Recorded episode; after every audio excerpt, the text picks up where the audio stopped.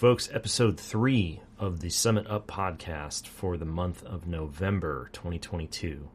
In this episode, as always, we cover our key takeaways from the monthly Cyber AB Town Hall. This month featuring bonus question and answer time. Uh, we still have some thoughts on uh, the topics that are covered in the Town Hall, and we also cover the Cyber AB CMMC Ecosystem Summit, the first ever event for the Cyber AB CMMC ecosystem that happened in Washington, D.C. Go into detail of some of our takeaways from the sessions at that event and how they relate back to some of the questions and topics covered in the town hall.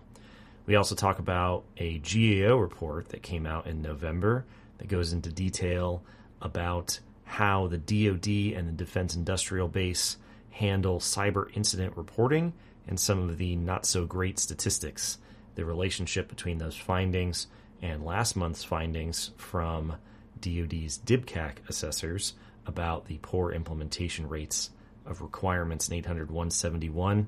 Try to connect the dots between those two sets of findings. And we also go over the anniversary of Executive Order 13556 back in 2010, the executive order that created the Big Bang moment for the federal CUI program and all the individual agency CUI programs that we've come to know and love today. And the reason why that was relevant is that in November, we stumbled across some publicly available overmarked CUI available on DoD websites in direct conflict with the specific guidance of the executive order. We go into details about how we found it, what that means, and what it implies for the future rollout of CUI as it relates to CMMC certifications and contractors who need to make it through that process. Uh, as always, like and subscribe wherever you're listening to or watching this podcast, and please give us a rating and some feedback if you'd like us to talk about different topics or if you enjoy what we're doing. Thanks. All right. The AB Town Hall for November was Happy 90 November. minutes long. I don't know if anyone noticed. They had some extra time on the town hall specifically for answering questions, which, I mean, you know, round of applause for the extra time for answering questions. I think that's a great idea. I think I speak for everyone when I think it's a wonderful idea that we spent more time answering questions. What a coincidence! I mean, that's Oh. uh, it was it was great to see. Yeah, it was. It was. I, I like the clarity that was provided. You know, as we were in the countdown, it was like the end of the year meeting, obviously for for the town hall. So there's not one in December, and, and the countdown. Yeah, there, it looks like we only got three questions left unanswered and stuff like that. So this is the transparency and communication that we've been asking for all. This all is along. great. right? It was like- great. I think it, Yeah. it, it- Listen, it's always there's never enough time for questions on any webinar ever. No, So anytime you bake in extra time for questions, uh, it's always a good thing. I mean, we fundamentally changed the format of CS2, our cloud security and compliance series, coming up March 7th and 8th, Huntsville, Alabama. Everybody, check it out. Rocket City. Um, we we fundamentally changed the layout of the entire conference specifically to bake in an extra 15 minutes of questions for every session because there's just never enough time. It's like a it's like a fundamental law of the universe that there's that there's not there aren't even even on sessions that are only Q and A dedicated. There's not enough time. Like there will there's it's it's just a trade off. But anyways, Questions always spurn other questions, right? So it, it'll always steamroll into something else. But Of course. the, the fact is, is that you appreciate the extra effort that was made It this was month. great. Yep, was great. Outstanding. There are very Baby few steps to the bus. very few webinars and organizations that that will do that. So hats off to the AB for doing that. Also, uh, longtime meme and second second mystery of the universe. What is the background on Kyle Gingrich's wall? Uh, the director of the CAICO. Um, she has this mystery wall that people who uh, longtime viewers of the AB Town Hall have wondered uh, what is the background. Uh, every the, the the most common explanation was that it was carpet. Look, it looked like carpet. it looks it does if you look it looks like carpet um, but it is not carpet apparently it is a uh, uh, a, a very tasteful, uh, very small uh, snakeskin pattern with metal art hanging on the wall. Uh, but the resolution on the camera isn't quite good enough to be able to make that out. So for months and months, um, people have thought that that Kyle's wall was covered in carpet, but we put that one to rest. Merry Christmas, everybody. Uh, we so now- carpet wall, carpet wall is a boss move. A snakeskin wall, even bigger boss move, my guy. One, for sure, yeah, for sure. It's they're both power moves. Um, they both make a statement. Um, Yeah. but uh, but but at long last, uh, the debate has been settled. Uh, we got extra questions. We, we got the the question I was the most concerned about. What is on the wall? Uh, we got the answer to it, but they covered a bunch of stuff in the town hall, like always. So we're just going to probably run through mm, the the highlights from it, uh, and then uh, we'll link to the town hall where everybody can uh, check out all the differences. The first one is the Joint Surveillance Program, right? So the the voluntary assessment program that we've been hearing so much about. The Joint Surveillance Program is called the Joint Surveillance Program because it is a DIBCAC high assessment, so an in person assessment uh, verifying your implementation of 800-171 in accordance with the assessment procedures in 800-171A, but it is done jointly with a set of DIBCAC assessors, DoD assessors, and assessors from a C3PAO, the uh, assessment organizations that will normally be running CMMC assessments when that is fully up and running. So a joint Right. assessment under the DIBCAC high approach. Now, what's interesting is that uh, the alleged uh, way that this is supposed to work is that when you get your DIBCAC high through joint surveillance voluntary assessment, early adopter assessment, when the rule comes out, you will, um, according to DoD, pending rulemaking specifics, be grandfathered in and receive your CMMC level two certification. So, although a DIBCAC high does not result in an overall pass fail certified not certified decision, you end up with a score that is a high confidence score calculated according to the DoD assessment methodology five points, three points, one point control scoring. Uh, there's supposed to be some magic that happens uh, with the language in the rule that carries you forward to a CMMC level two assessment. The details of how that works uh, and how upset people get and you know don't like it in the rule and all that we all have that remains to be seen. But that's the program that they're running in uh, in the interim. So there have been five of those, uh, and apparently there's been about 50 companies that have applied to it. So uh, for those companies that are interested, you're supposed to reach out and coordinate with a C3PAO on the AB marketplace and uh, and let them know that you're interested in a voluntary joint surveillance assessment, and they will help get things coordinated with DIBCAC, which uh, we have heard through friends in the ecosystem who are going through their DIBCAC high assessments to BC3PAOs, joint surveillance, things like that, um, that the DIBCAC teams on their joint surveillance assessments are quite large because there's apparently a uh, a whole group of new DIBCAC assessors going through training uh, during these uh, ongoing DIBCAC high assessments. So hopefully that will start to alleviate the constraints that we're hearing about on the capacity of DIBCAC's ability to push through both C3PAO assessments and joint surveillance DIBCAC high assessments. It, it could be some sort of preparation too. If you think about it, the the CMMC level three um, assessment is going to be like a delta added on to the level two assessment that you get from a C3 PAO. So obviously, some sort of uh, of that workload probably is going to be absorbed by these new people that they're training and, and things like that. Yeah, that's Um, right. That's a good point. And then the other thing is, is that uh, opening one of the, the the things that Matt Travis talked about in the town hall was the the possibility of with this new expanded capacity at DIBCAC that in the coming year maybe they would take on some more of these joint surveillance assessments, Mhm. leading up to, to to rules being into uh, you know uh, more contracts. assessors more assessors is always going to be better because there'll be more capacity in the assessment ecosystem um, so that's nice to hear that uh, there are assessors going through training on the dibcac side when you hear for people who've gone through these assessments only 50 companies have applied to the joint surveillance program which is probably not the numbers that uh, dod wants to hear um, and that's you know prob- that's a much bigger issue of how do you incentivize companies to do it early before the rule finally comes out? There's various ways to do that, but um, increasingly, you know, they're they're throwing people at the assessment constraint problem. So we'll see if that starts to uh, increase the numbers.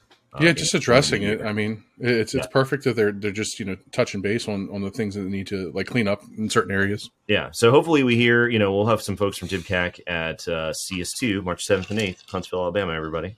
Uh, hopefully we'll hear some updated numbers for.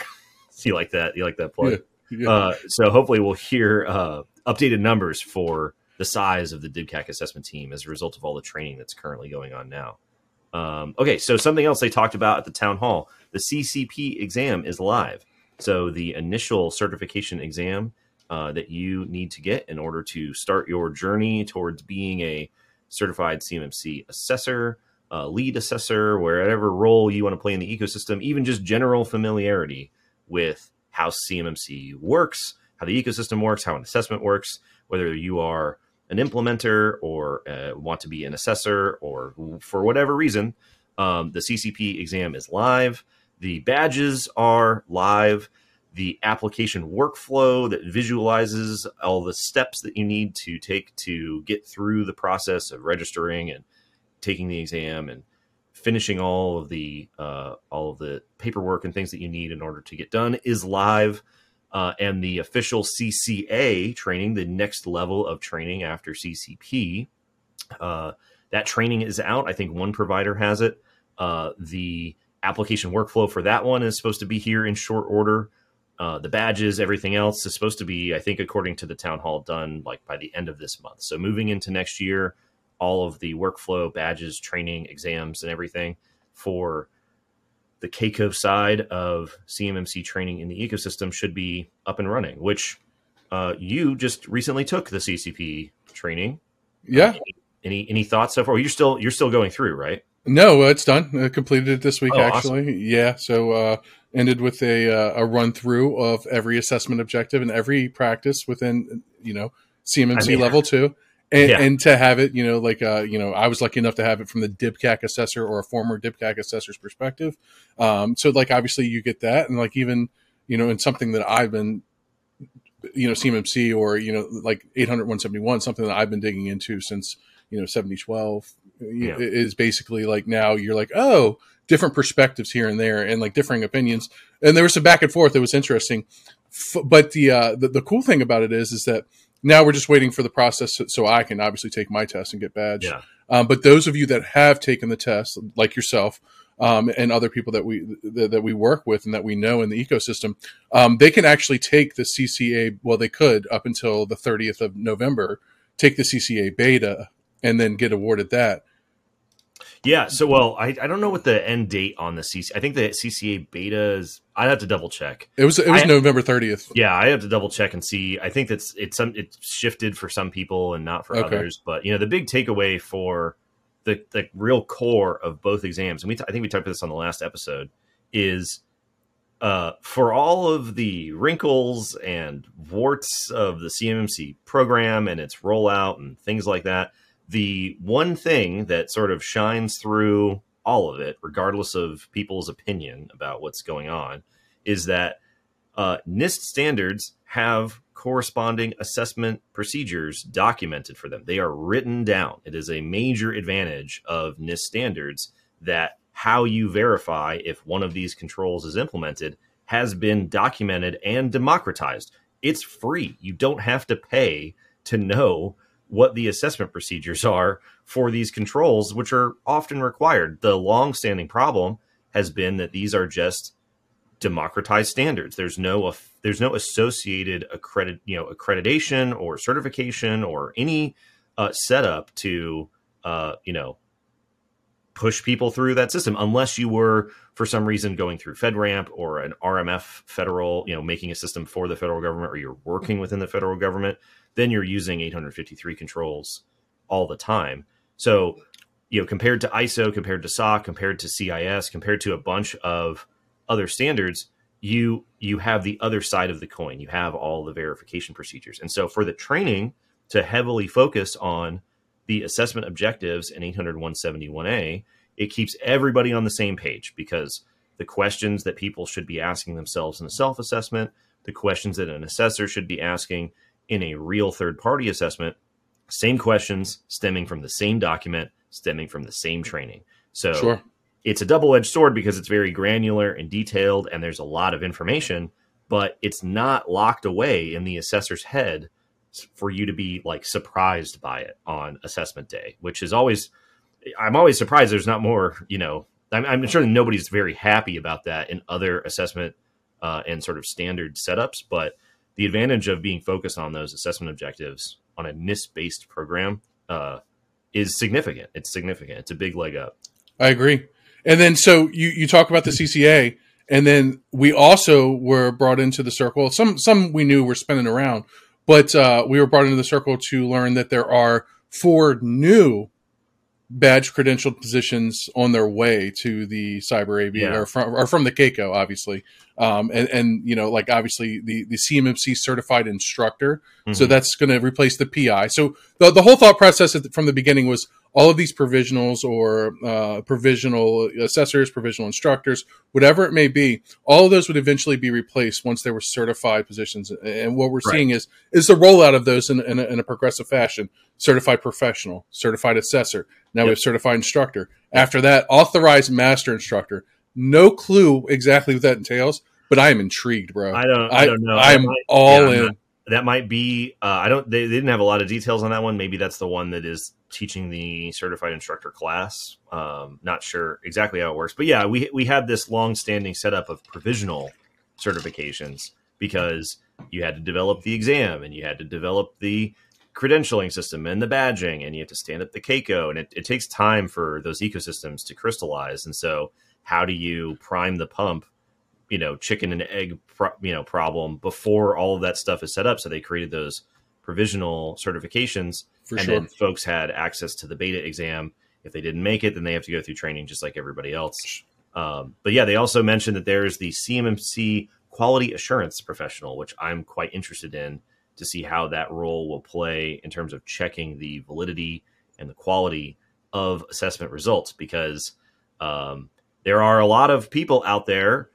pitching services and solutions and um, promising the world and silver bullets and easy buttons uh, that you know initially based off of their marketing kind of makes you a little curious Nervous, yep, about how yep. that might play out in an assessment because a lot of you know what we tell everybody is doesn't matter who you're talking to talking to us talking to somebody else you should be asking them questions in the context of 800 171a um, this this goes for everybody you know we've we've heard that uh, you know dod offers tools and services to facilitate security i think we'll have some more information on that in our next episode. Um, but dod offers free tools and services to facilitate cybersecurity what they call cybersecurity as a service. And when you hear that term you think oh this is a holistic cyber cybersecurity as a service. No no no. If you map it to 171a it, it it does satisfy some things but it certainly does not alleviate you of the entire obligation. So even when you're talking to dod you have to sort of do your due diligence according to the procedures in 171a so when you talk about the quality assurance professional uh, i'll be very interested to see what role those folks play reviewing the assessment results Do you think that there'll be some sort of that that position right there itself will be some sort of buffer between these organizations? Now, when I was consulting for for DIB OSCs, right, um, there was a lot of times where a provider would tell us, "Look, we've got this relationship with a C3PAO. You're good to go." Yeah, I mean, I think that hopefully it is a buffer, right? Because Yeah. you know, there's there everyone, you know, everyone's going to try and game the system. It's a certification system, right? I mean, that's just that's just sort of the natural bend of the universe once these things come out. So I, I don't know the details of the role. It'll be interesting to see. Uh, you know, it maybe it'll be. Remember the you remember John Wick when Mhm. uh, when the adjudicator shows up and like slides a coin. They slide their CQAP coin across the counter and they're like here to adjudicate your adjudication. So I don't know. I don't know what role they'll play. I'm interested to find out more. Uh, and then the last um, uh, role that they have uh, coming out is their training for lead assessor. So you go through CCP, you go through CCA, you go through lead assessor, which lead assessor plays a very important role in a CMMC assessment. They are given tremendous autonomy and discretion uh, on making calls against the determination statements and assessment objectives in the assessment guide, which is just another way of labeling 800-171A. So that training should be very interesting as well because that's a real crux of success or non-success in a CMMC assessment. I, re- I remember hearing when they were kicking the, the cap, the CMMC assessment process guide, also a major part of the training is, as you're well aware after this, Yeah. um, was they were kicking the cap back and forth between the DoD and the AB. Uh, the rumor was that the, the the DoD was very careful about the words failure or the words like non-compliant, and so then it was lots of words like not met and not satisfied or you know whatever. But like the F word is not uh, popular in uh, even in even in like apparently DoD circles that are Yeah. saying this is a a a a criteria for contract award. They're like, we're not saying you're failing, uh, you're just not passing. So there's lots of that kind of back and forth verbiage, like apparently in the development of the cap. So It's a it's a it's a crippling word, failure. So like that's- obviously you know bit- yeah, I mean, there's they'll throw it out there. Yeah, so uh, so we'll we'll see how the lead instructor training uh, phrases it from there because it kind of it all kind of rests in the or sorry the lead assessor's training because it all kind of rests in in the eyes of the lead assessor. Okay, Right. so the next segment they had on the AB was their their year in review, and the headlines ran with this one. Man, uh, the ecosystem numbers have declined. So the number of RPs, the number of RPOs have gone down, and uh, and the the headlines read, you know, ecosystem in in chaos, the collapse of the ecosystem. I don't know if the actual percentage decrease was that intense, but it did go down. So look, if you look on the surface, right? Look on the surface of these numbers, you're like, yeah, that's that's less than last year. That's less than last year in certain areas. But you see a shift, right? I, I think we talked about this a little bit um, privately, you know. Um, but the fact of the matter is, is that like, yeah, you do see a shift. So, so the numbers of RPs and RPOs is down, right? But the amount you, you have almost eight times the amount of CMMC CCP's uh, applications. So there's eight times the amount, and it actually far supersedes the amount of uh, RPOs. It's actually well, it's close to the number of RPs from last year, right? Yeah. So I feel like it's a shift of those people that were wanting to go from the RP training, which we've talked about. Nothing terrible with it, but it's not necessarily the most.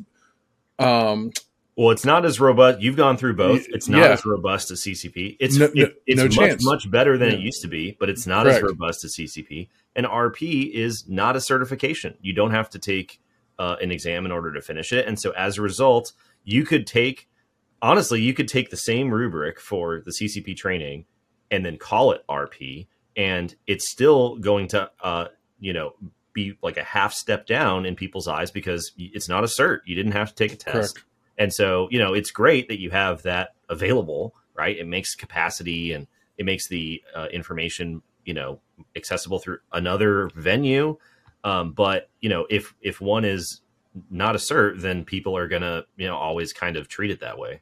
Yeah, so to go from 300 and th- like uh, roughly like th- 300 plus CCPs that applied last year Mhm. to 2500 plus this year. I think the things that we got to look at are the positives in the in the numbers, right? The growth that we want to see within the ecosystem. Certified professionals is definitely one of those because you want more people that are have comprehension of the topics, right? And then the C3 PAOs, right? Because we've always talked about, and you've talked about this in, in depth uh, over the past couple of weeks, is that the amount of assessors and the amount of assessment organizations needs to drastically increase. It's been talked about the entire time, right? Yeah. We need if we're going to grow this ecosystem, we're going to assess from in, internally. We need to increase the number of professionals Yeah. that we have that can And the that. first step of increasing the number of assessors is getting people through CCP because you know a lot of people who Yep. take CCP will never go on to be an assessor, but you can't get more assessors if they don't take CCP. So it's it's good that the CCP numbers are increasing. The number of RPs and RPOs is decreasing, which you know there could be other explanations for it. However, I remember um, you know on on LinkedIn I even said this. I was like, listen, the market dynamics for everyone waiting on the rule are not unique just to uh, organizations in the DIB hesitating on getting started on their implementation of 800 171. It also counts for people who are looking to participate in the CMMC ecosystem as a C3PAO, Right. as a training provider, as an RP. It doesn't matter. There's lots of people. If you talk to Matt Travis, and he even sort of explained it on the town hall, uh, there are lots of people who express a lot of interest, lots of applications, lots of interest waiting on the sidelines.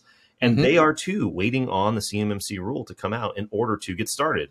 And just like the DoD has trouble inducing that demand via voluntary joint surveillance assessments, it's it's a hard sell uh, to get through explaining the rulemaking process and the inevitability of the rule and what's going on with the red tape and why it's taking so long and all these things in order to get somebody to say, okay, we're going to do the training now instead of six months from now when the rule is out. So, uh, that's another just sort of thing to to keep in mind when people see these numbers is there there's still a lot of demand and interest on the sidelines, but that rule is just it's it's it's clogging things up for more than just dib organizations that need to get their certs. It also uh, you know starts to allow the cmmc ecosystem to decay which is something that the dod and the ab are aware of but you know we're all waiting on the rule so. It's it's crazy because the headlines were like city is in in flames. Oh, entire yeah. city's in I mean- flames right? And realistically it's some bums in an alley burning a barrel right? Like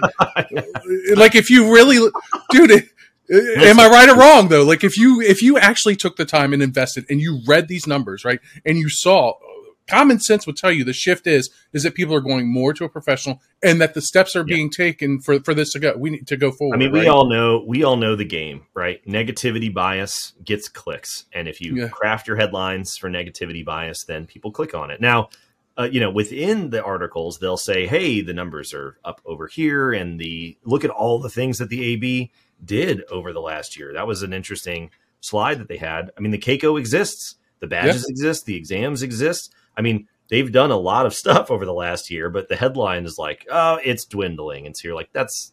I get it. I mean, that's that's just the game that you know journalists tend to be in. Uh, it is what it is. So, Sure. But they, okay. So we had an extra thirty minutes of Q and A time. A couple of questions that came up were uh, particularly interesting, answered, but still interesting and worth talking about. Okay Um, the first one that that popped up was how will the AB handle the DoD silent period after rule submission to OMB? So I always love when we can talk in complete sentences that are mostly mostly acronyms, right? So Sure. there's three organizations at play in that question. There is the Cyber AB, there is the Department of Defense, and there is the Office of Management and Budget, OMB. okay Okay, so whenever any federal agency uh, does rulemaking to create a regulation, the in the federal space, a rule is a regulation. Rulemaking is regulation making, right? The process of creating and codifying regulations. Whenever any agency has to go through rulemaking, the very last step before it gets published in the Federal Register and then codified in the Code of Federal Regulations is that it has to go up to OMB, the Office of Management and Budget, for review like the interface directly to the administration over the executive agencies. When DoD sends their CMMC rule up to OMB, they are on a moratorium from talking about it, right? Right. And the reason for that, the reason why uh, all agencies with some some varied mileage with DoD on this particular rule are not supposed to talk about the rule is that the rule is government policy. And so if you uh, you know let, let the cat out of the bag in one venue and not the other, not through the official venue of the Federal Register according to the actual official process, then people can have an advantage, right? They can know what's coming. They Mhm. can uh, you know uh, they can take advantage of that information asymmetry, and that causes protests once the rules come out, and that that you know gums things up for a long time. sure So uh, the federal government is very careful about uh, this whole process, and so once the rule goes to OMB, the agencies can't turn around and be like, "Here's everything we submitted to OMB, and here's what's going to happen." It has to it has to go through this process. This is just this just is the bureaucracy, right? right So what's going to happen is they're going to submit the rule to OMB. OMB has like 30 to 90 days or whatever to run their review, and the DoD is not allowed to say anything. So the DoD is going to go basically radio silent on CMMC for Sure. um, one to three months, um, you know, here in the new year, which just like in 2021 when they were on a self-imposed moratorium during their big overall CMMC program review, that has some unintended consequences. The biggest unintended consequence is the silence of of not talking about CMMC fuels confirmation bias for people in the ecosystem, the DIB, people on the sidelines of the, the ABs and the CAICO's training ecosystem, everybody, when they don't hear the DoD talking about it, they think, oh, it's going away or something's wrong or, you know, there's all kinds of opinions that pop up. It's it's changing significantly, right? Even Right. though this is just it's just a, a red tape process of going through and counting the pages or whatever. So the question is, how is the AB going to handle DoD being Ooh. silent once they submit the rule up to OMB? Pick me, pick me. okay, yes, in the back, you. So you, you, you, you only guy in the audience. Um, so check it. so uh, it, it kind of what we just got right Th- this year in review. You're going to hear a lot more about the ecosystem, I believe, um, about about the the new positions coming out, the rollouts of the new you know badging system. Um, I, I don't think it's going to be anything else than that. Like I think it's going to be more of the same of what we've heard. Yeah. Um, and, and anything that's not going to be used to delay uh, the role or to um, cloud the role or anything in that nature. Like it's going to be, hey, this is what's going on with the the, the lead Yeah. instructor certification. Mhm. This is what's going on with the quality assurance. And I think that that's necessarily what's going to be it. And we'll probably hear a lot more about um, potential upcoming events uh, Yeah. that they may be speaking at because they cover that obviously in the meeting as well. So um, that's my personal Hopefully- opinion. I think, yes, CS2, March 7th and 8th, Huntsville, Alabama. Check it out. yeah, yeah. So, oh yeah, and then and then the real takeaway from it is those are getting real. I'm I'm going to work those in for the next two hours. So, uh, you know, the real takeaway Strap is in, get used to there's it. there's not much that the AB can do, right? No. Because they're not the DoD and they're not OMB. They are on the outside looking in of the rulemaking process, like the rest of us. And just to be clear, it's not their fault. Right. Yeah, exactly. So- it, so the silent period of rulemaking, the how long it takes and all the things, those are all features of the rulemaking process, which is a much longer story. It's quite interesting how that has evolved. But one of the reasons why it takes so long is because the federal government, the courts, Congress, the executive, they've all bolted reviews and analyses and checks and balances and just all of these processes onto rulemaking. Because what rulemaking really is is it is a federal agency creating law and it's going to govern the lives of American citizens but the people who work at agencies aren't elected. And so that is a problem under the idea of democracy in general and so in order to check that very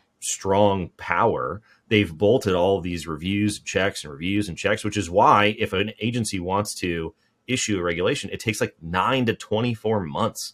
It's not because it takes them that long to write the rule, it's just how long it takes for the rule to work through the process. This is the real irony of everybody saying the rule's going to change, CMMC is going to change, everything's going to change. The rule's already done, the rule's been done. It's just like slowly working its way through the process every time it goes through a new check on this process, they aren't going through and like ripping pages out and inserting new pages. Like that's that's not how it works. The rule that DoD has in their hands right now is the policy that DoD is going to issue once it gets through all the red tape. So when you So- sort of see DoD being like, we can't tell you what's in the rule at a webinar, but everybody goes, oh, it's changing. You're like, that's it's just not how it works. But rulemaking such an opaque process. Like it's just most people are completely unfamiliar with it. I mean, I was before this whole saga started. It's just there's not much the AB can do to clarify is really the answer to the question. And knowing what we know from DoD's treatment of their moratorium during 2021, they're really not going to explain why they've gone radio silent. I mean, we're going to talk about it a bunch, but you just know that it's going to cause a lot of confirmation bias out there because people are going to go, "Well, I don't hear anything about it happening, so it must have gone away." And then 30 to 90 days later, the other shoe drops and then it starts to roll out. It's almost like you just ruined Christmas for me, bro. Yeah, well, you know, it's um, because up until up, up until I mentioned to it, up until this conversation happened, right? I thought that it was kind of like when they wrote the Declaration of Independence, where like all the representatives from the independent states are in a room and they write a section a day, and South Carolina would always object. And Anybody, you know, anybody listening out there, please Photoshop like a, a feather quill pen in Stacy Bostjanick's hand, like handwriting a, a hundred pages of CMMC rules. they get So- done a section, they're like, "Yes, that's it. Yeah. That's exactly what we want." So, and it's yeah. a section a day, right? You know, Yeah. So for people listening, right, once DoD submits that rule to OMB after the holidays, there will be a moratorium where you won't hear anything from them. Uh, that is a feature, not a bug. It is just part of the rulemaking process, and there's not a lot that any of us can do about it except be familiar and be ready for what comes around the corner 30 to 90 days later. Okay. Yeah. So one of the other interesting questions was while NIST 800-171 does not anticipate zero trust architecture, what work is the Cyber AB and DoD doing to recognize the fact that 800-171 may not be current with accepted best practices, approaches, and business use cases? So this is we just heard one of these yesterday, right? yeah, this is very interesting. I, I mean, I had a post about this on LinkedIn um, because it, NIST is very clear that the requirements in 800-171 and the principles of zero trust are not at odds. The controls in 853, from which 800-171 is derived, and zero trust are not at odds. The security engineering principles in NIST SP 800-160, which was just revised and released a month or two ago, not at odds with the engineering principles in zero trust architecture. These two things are not at odds. And just, you know, this conversation comes up all the time. People go, What about zero trust? And you go, What part specifically, what requirement specifically in 800 171 violates the principles of zero trust? Which requirement in 800 171, or I would challenge people in 853 in general, requires you to implement architectures that go against the structure and basis and just general theory of zero trust architecture. Zero trust is a philosophy, it is a way of implementing and enforcing sort of universal ideas of control. It's much more granular access control, it's lots of least privilege, lots of least function. There is nothing in Conditional 800 171 and by extension CMMC that forces you to use arbitrary trust relationships or perimeter oriented architectures. Now there are some edge cases in there with like the wording around split tunneling and things like that, but that those those edge cases in like one or two controls do not somehow toss out all of the principles that underlie 800 which are also underlying zero trust. That's Yeah, it's just I- not true. I agree. I, I think that that the thing that's that's overlooked here when people you know formulate these arguments is the fact that you have the power to build your assurance claim for the way that you implement something, right? So even Mhm. if there's a control where something's out there um, that you're like, oh well, this kind of doesn't fit with a modern architecture, right? Well, then why doesn't it fit with a modern architecture? Explain it. Explain necessarily. There's, I mean, and this is a thing, and I'm sure you saw this in CCP training. It's very common as people will go to the language in, in NIST controls and they'll go, "What is the right answer?" or "What am I not allowed to do?" And that's not how they are written. They are written to be high level engineering requirements where there is a goal that is outlined and you are supposed to engineer the solution to meet those requirements. And then during an assessment, you are making the case that what you have engineered satisfies those requirements. This is the big problem because most companies in the DIB don't have someone to engineer their information system, or they have an existing information system and they didn't engineer it according to those guidelines. And so there's a big gap. You know, a lot of times they'll bring in an external service provider like us in order to do that engineering for them because we're familiar with how those requirements work for but sure. those answers are just not in there. But to get back to the idea that it's incompatible with zero trust or modern best practices, NIST is very clear about this.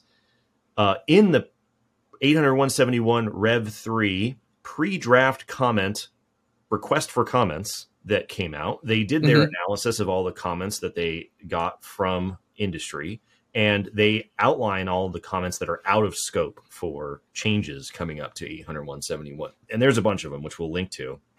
There's stuff like 171's oriented around data confidentiality not data availability and integrity. So don't expect a bunch of controls related to those things to be included in the new baseline uh, th- their job is not to figure out within 800 171 uh, software bill of materials or your costs of complying with a agency specific regulation like DFARS 7012. Also, they specifically say out of scope are uh, issues addressing technology specific implementations such as cloud based systems, zero trust architectures, applicability to operational technology and or the internet of things. If you have those uh, things in your environment or you are planning to leverage uh, those things in your environment it is up to you to architect those things into your environment in accordance with the requirements that are outlined in the minimum standard. And the linkedin post which we'll link to that talks about this talking about nfo controls again right? Here we go. there is a control in 853 that talks about good architecture, right? And the, it is a planning control, much like an SSP is a planning control. It's in the planning family. And uh, the control that talks about using good architecture, laying out good architecture, making sure that it works within the context of your requirements is assumed to exist already in your environment. Because when the government was making 171, they go, You're a company that already exists. You have an information system that already exists. You're processing government data that has requirements on it that already exists. We're coming back through and saying what the minimum standard should be. So we assume that you thought about the architecture of this system. I mean, that, that's an unreasonable thing to think. Turns out that's not really how it works. So people look at the the high level goals in 800 My personal theory is that because the words zero trust don't show up in the standard, they go, well, this isn't a zero trust. This isn't a zero trust approach. Right. And that's just not how the NIST engineering systems engine systems security engineering approach to requirements works, right? Uh, that's that's that's just not how it works. But the answer to the question is they are not incompatible. Uh, we've got the quotes from NIST that will tell you that they're not incompatible. Uh, and zero trust architecture specific considerations and verbiage are out of scope for upcoming revisions. So 800 171 will never say the words zero trust in it, probably ever. So uh, people are going to have to, you know, do some analysis on their end to connect the dots between the principles of zero trust and what they're asking for in 800 171 as sort of minimum high level goals. It's an interesting conversation uh, that you know has sort of endless rabbit holes for technical implementations, but it is a very common misconception that the two are at odds with each other. I agree.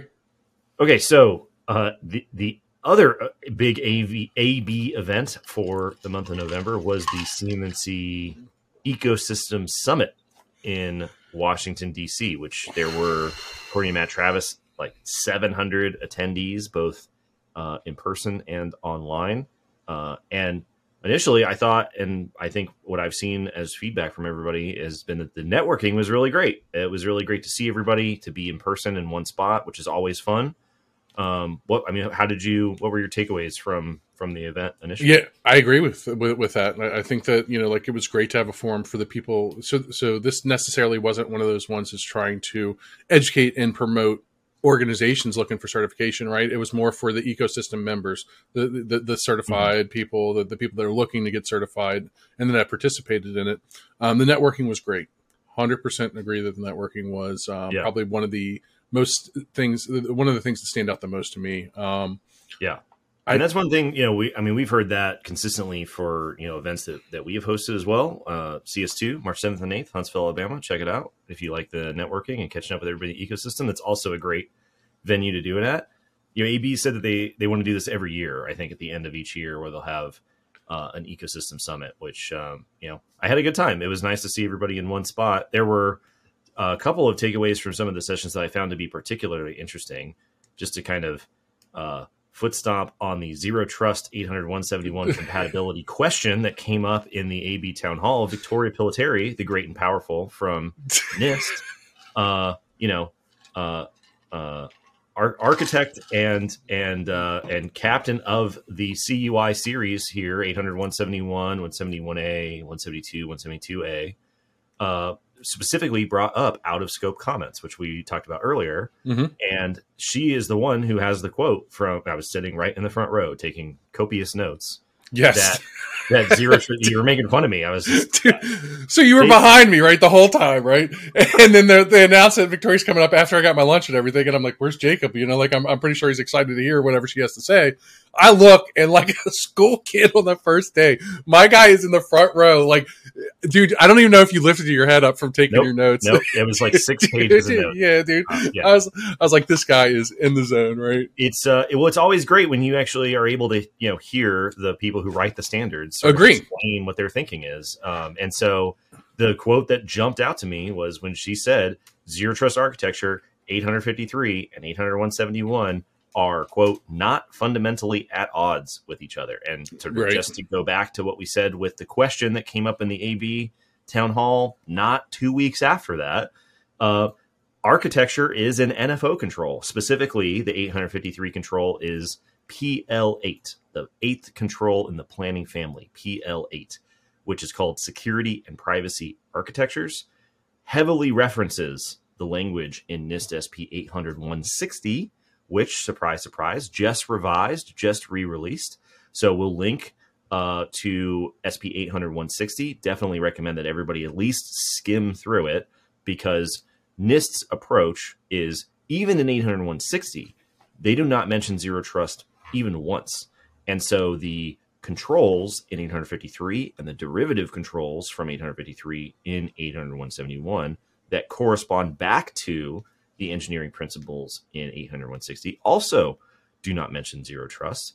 NIST's take is that the engineering principles that they outline in 800 160 subsume the principles of zero trust, which I find to be very uh, interesting because when you start to run in and sort of learn more about zero trust, which this this book has been brought up on LinkedIn a couple times, uh, I highly recommend it. Zero Trust Security by Garbis and Chapman. I recommend that everybody check it out. Easy read, very well written about the sort of fundamentals of zero trust and how it works. Fundamentally, things like least privilege, uh, detailed and granular access control, least function, um, data flow. These are all the things that uh, are sort of doubled down on in zero trust. So there aren't fundamentally different controls. It's just a emphasis on a few fundamental principles that exist universally in 171, 853, so on and so forth. The catch is is that those controls and those ideas are typically the ones that companies in the industrial base and small businesses in general tend to struggle with the most, right? Sure. They tend to struggle with the most, which is understandable because they take a lot of time, they take a lot of effort, they take a lot of thought, they can take a lot of sort of engineering, um, um, you know, resources to to make work. So when you hear people say, "Oh, 171, right? We should we should move towards zero trust." You're like, "Zero trust is the way of the future. It is a better way of architecting security to make systems more resilient." but it is dependent on the very same things that people are already struggling with. So, Sure.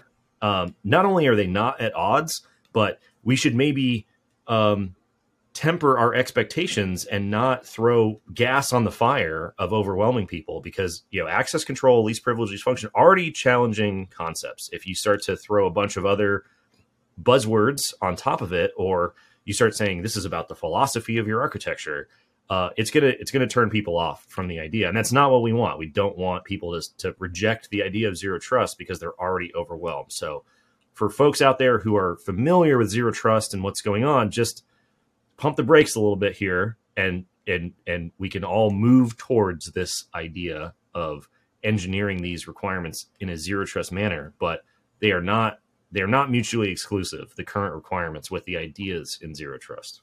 Yeah, you, you take the access control requirements that people are struggling with right now, and what you do with zero trust is you add another level of granularity to it, another level of difficulty, another wrinkle in the system, right? Mhm. And so, what wrinkles start causing is, is for people that are trying to familiarize themselves with what they need to do to, to increase their comprehension or, or whatever it may be. You start adding more things that they have to learn and more wrinkles. What happens is, is that there's more areas that are left untouched. There's Yeah. more, you, you, probably open up a lot of vulnerabilities in your system you don't even know about, right? And so you're going to have a dependency on uh, some sort of provider. But the fact of the matter is, is that like it's a great approach, and I think it's where everybody needs to go. But Yeah. like you said, it, it's got to be baby steps to the bus type deal, right? Yeah, and it's and you know this is one of the reasons why people get so frustrated with NIST controls in general and their derivative requirements is that they're not specific to technologies or implementation approaches, right? They are not specific to cloud architectures or zero trust architectures or whatever architecture. They've written these controls to try to be very open ended and flexible so that they don't get pigeonholed into specific architecture implementations because you can only revise those controls so fast. So, understandably, NIST has embraced this sort of universality of fundamental principles least privilege, least function, access control in general. How you implement those, how you engineer the system is up to the organization according you know in accordance with how you want to engineer the system as long as it meets these very high level very open-ended uh, uh, requirements. So it it's it's a kind of a catch 22 because you're like if you wanted to have very specific cloud architecture guidance about how to implement something very specific the guidance that you might have for sound cloud architecture 10 years ago is very different than it is now. And then everybody would slam the requirements for being too specific uh, and out of date. So the, the the correction is to have them be as non-specific and universal as possible. So it's it's not true that they are uh, at odds um, but it is true that they don't specifically call out things like those those approaches. It, you know, related to this, DoD released their ZTA Zero Trust Architecture strategy for the overall DoD enterprise, Mhm. and I was actually pretty surprised at how much interest there was in this DoD strategy document uh, on LinkedIn and social media and things like that. There were lots and lots of people talking about it. It's an exciting idea, right? It is sort of on paper it is a fundamental change to the way that the DoD is approaching the architecture of their information systems. Uh, they have it laid out um, over a timeline for their planned implementation and culture change and everything like that. I mean, it seems it's a good plan. I mean, we'll see how it how it rolls out in terms of what the DoD is planning on doing. Um, but you know, like we said, there's there's not a lot of details for how they plan to interface their zero trust transformation and the industrial base, but the big takeaway is that the controls that they have specified in their minimum standards not at odds with their zero trust strategy or the principles of zero trust uh, in general. You know, this was just something that I was thinking about. eh, you know, at a high level, the the concept of an authorization boundary or an assessment uh, boundary is different from the concept of a network perimeter. And I think that a lot of times there this is just my theory. People might be conflating these two ideas. They might be saying, well, you're talking about perimeter boundary, perimeter boundary, perimeter boundary when you're talking about these requirements. But you're talking about that in the sense of where is the boundary of what you are in charge of authorizing? Where where's the boundary of what you control? Where where are these boundaries of of what's going to be assessed? There has to be a theoretical limit of Mhm. what is being assessed, even if you don't trust everything inside and outside of what you control. It doesn't imply that you've created a perimeter to your network that dictates everything inside is trusted and everything outside is not trusted, right? This is this is an assessment and verification of requirements, which could be a zero trust oriented approach to the implementation of those requirements, which is a topic I'm interested in exploring in the future. But I think that the the language of authorization and assessment boundaries is being mixed up with the idea of network perimeters from an architecture standpoint, which I don't know if that's actually true, but I just have a feeling that's that that the the verbiage that we're using from the two worlds is is is getting mixed up. That's interesting. So, I think the thing that I took the most from this, so the DoD Z, uh, ZTA strategy, obviously it's a roadmap that's planned between now and, and 2027, right? And what the goal of it is, is that, and, and this is strictly from the release, the strategy envisions a DoD information enterprise secured by a fully implemented department wide zero trust cybersecurity framework that will reduce the attack surface, true, enable risk management, better risk management, true, and effective data sharing and partnership environments, interesting, and quickly contain and remediate adversary activities, right? So you're obviously centralizing everything into into a cloud environment, right? Um, and, the data sharing and partnership environments seems seems to be something that would be interesting to us. Mhm. But by 2027, you, like we said, pump the brakes on ZTA implementations, baby steps to the bus. I mean, it's 2022. We're at the end of 2022. So they're talking mean- about a four year rollout. Sounds like baby steps to me, right? It's uh well, I mean DoD is one thing within the context of a small business in the DoD supply chain is is sort of another. I think I don't think anybody's going to tell the DoD that they should go slower if they think they can hit those numbers. I mean, go for it. I mean, they've got the re- they've got the money, they've got the resources, they apparently have the uh, the desire at the at leadership levels within the Pentagon in order to drive this through DoD CIOs, which is great. But we just have to be careful whenever we are discussing the requirements in AB town halls or social media or anything like that. There's just this there's just this perception that the uh, that the requirements are at odds with zero trust, and it's not true. It's just not true. So um, it's just it's just an interesting idea. That's what that's NIST's position. Uh, you know, we've got the quotes, and we'll we'll link those over there uh, as well. But lots of lots of activity around the term zero trust, the DoD strategy, you know, NIST's 800 160. Um, it's just it's all uh, it's all it's all moving that way inevitably, anyways. And that was just so that was just the out of scope comments that that Vicky touched on on her. Well, I told I told this is why I was in the front row, right? There's too many notes. Right. And then so now she addressed Appendix E and the NFO controls, right? Dude, I, I just want you there was one quote and, and and we both know what it was that was here. What was it? Uh, so the the quote was, "We hope that companies are doing these things." So the the 62 NFO controls in Appendix E of 800-171 represent the controls in the NIST SP 853 moderate baseline that NIST, NARA, and DoD, when they got together and created 171, assumed that companies were already doing. Right? Correct. We talked about this in other episodes beforehand, and NIST's position is we really hope that companies are doing these things. We really hope that you thought about your architecture. We really hope that you thought about how you're managing your external service providers. We really hope that you are doing backups. Uh, we really hope that you are doing these sort of fundamental precursors to We really hope these- that you were documenting what you do in a policy course, and a yeah, of, procedure, of, right? of course, like the the biggest of all, right? Right. That you have a documented information security program, so that when someone shows up, a customer or whoever, and wants to know what's going on, they don't have to go through and test the functionality of every single thing. You can just show them the documentation for what's happening and give them an idea of what's happening in your uh, in your environment. Correct. So, like we talked about on a previous episode, of all the public comments that were submitted, uh, which was oh, there were I can't remember the number of submitters that submitted comments, but there were over a hundred individual points that were submitted Mhm. to NIST.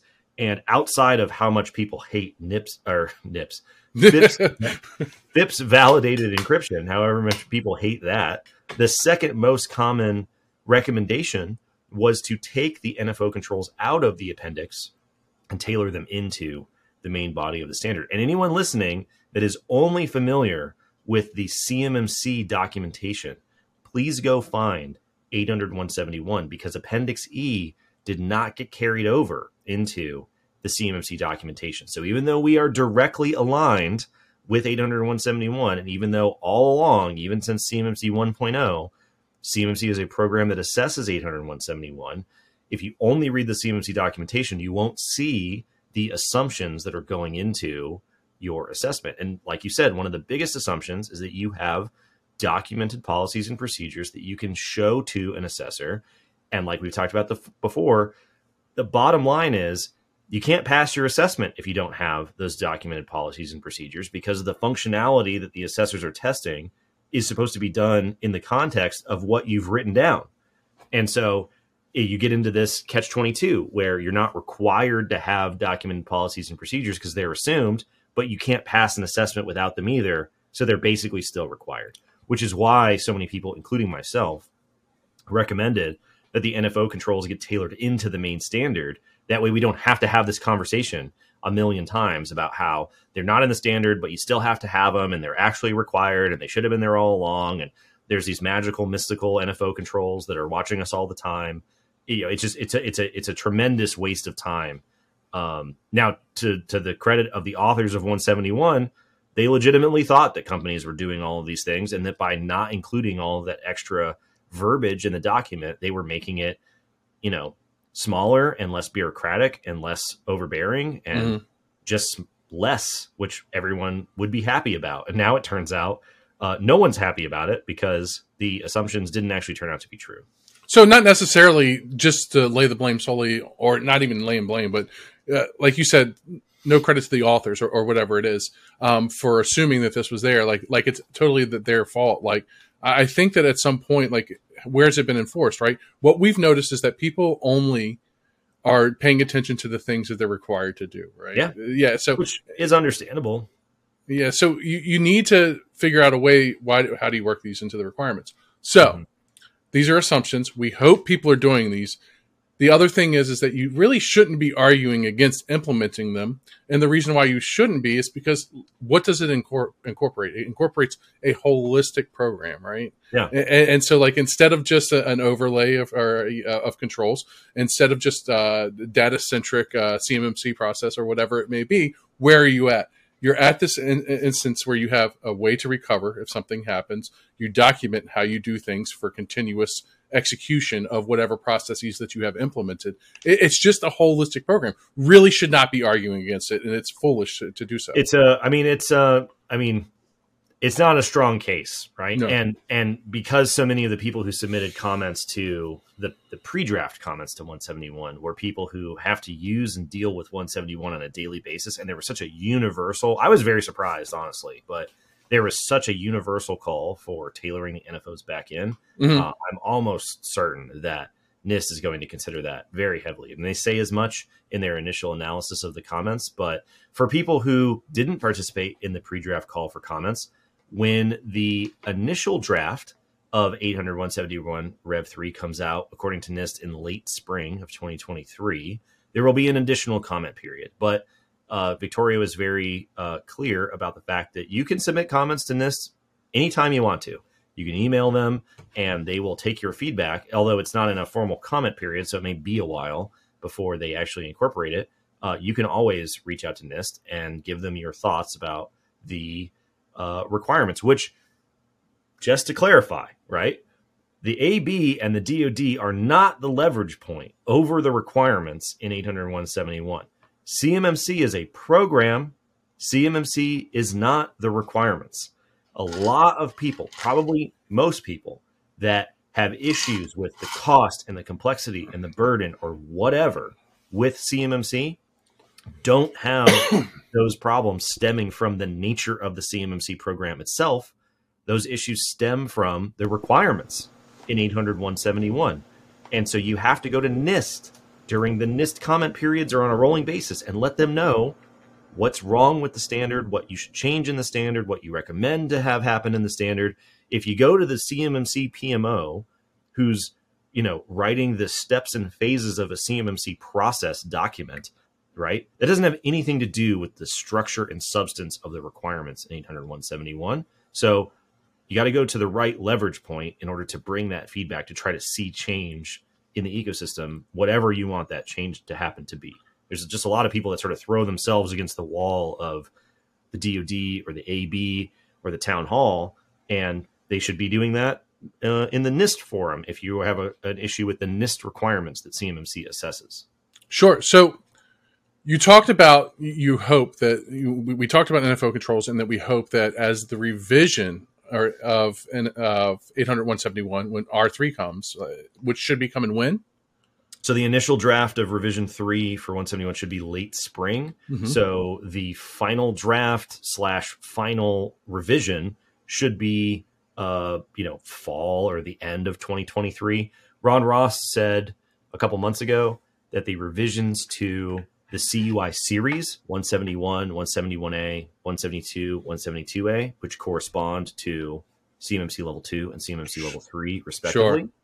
Um, they're revising those over the course of the next 18 months once 800 160 is out. 800 160 came out a few weeks ago. Mm-hmm. So now they are turning their efforts to revising that CUI series. Initial draft late spring. So I would say final version of 800 171 Rev 3 probably Q3, Q4 of 2023. And so, in that time for the initial public draft that's released, and the final draft, what what happens? They do what? They take comments, right? so they'll take comments. Yeah. So I mean, and and I that's think that forum that you were directing people to. Is that Yeah. that's where you go in and you state your case for for whatever you see that's changed that right. you may or may not agree now, with, or now, you think now to, teetered. be, to be fair to NIST, right? Everyone should review their summary of their initial pre-draft comments and see what is out of scope. Because if you're going to roll in there and submit a bunch of comments about how much it costs to comply with DFARS, that's not what NIST does either, right?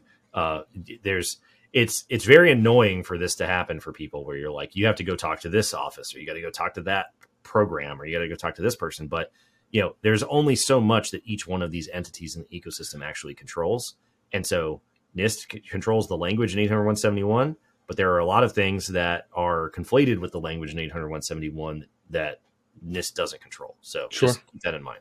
All right. So now with that, initial public draft comes, comments come, comments are submitted. They take action on the comments. We get a final version of R three Yep. uh, whenever, right?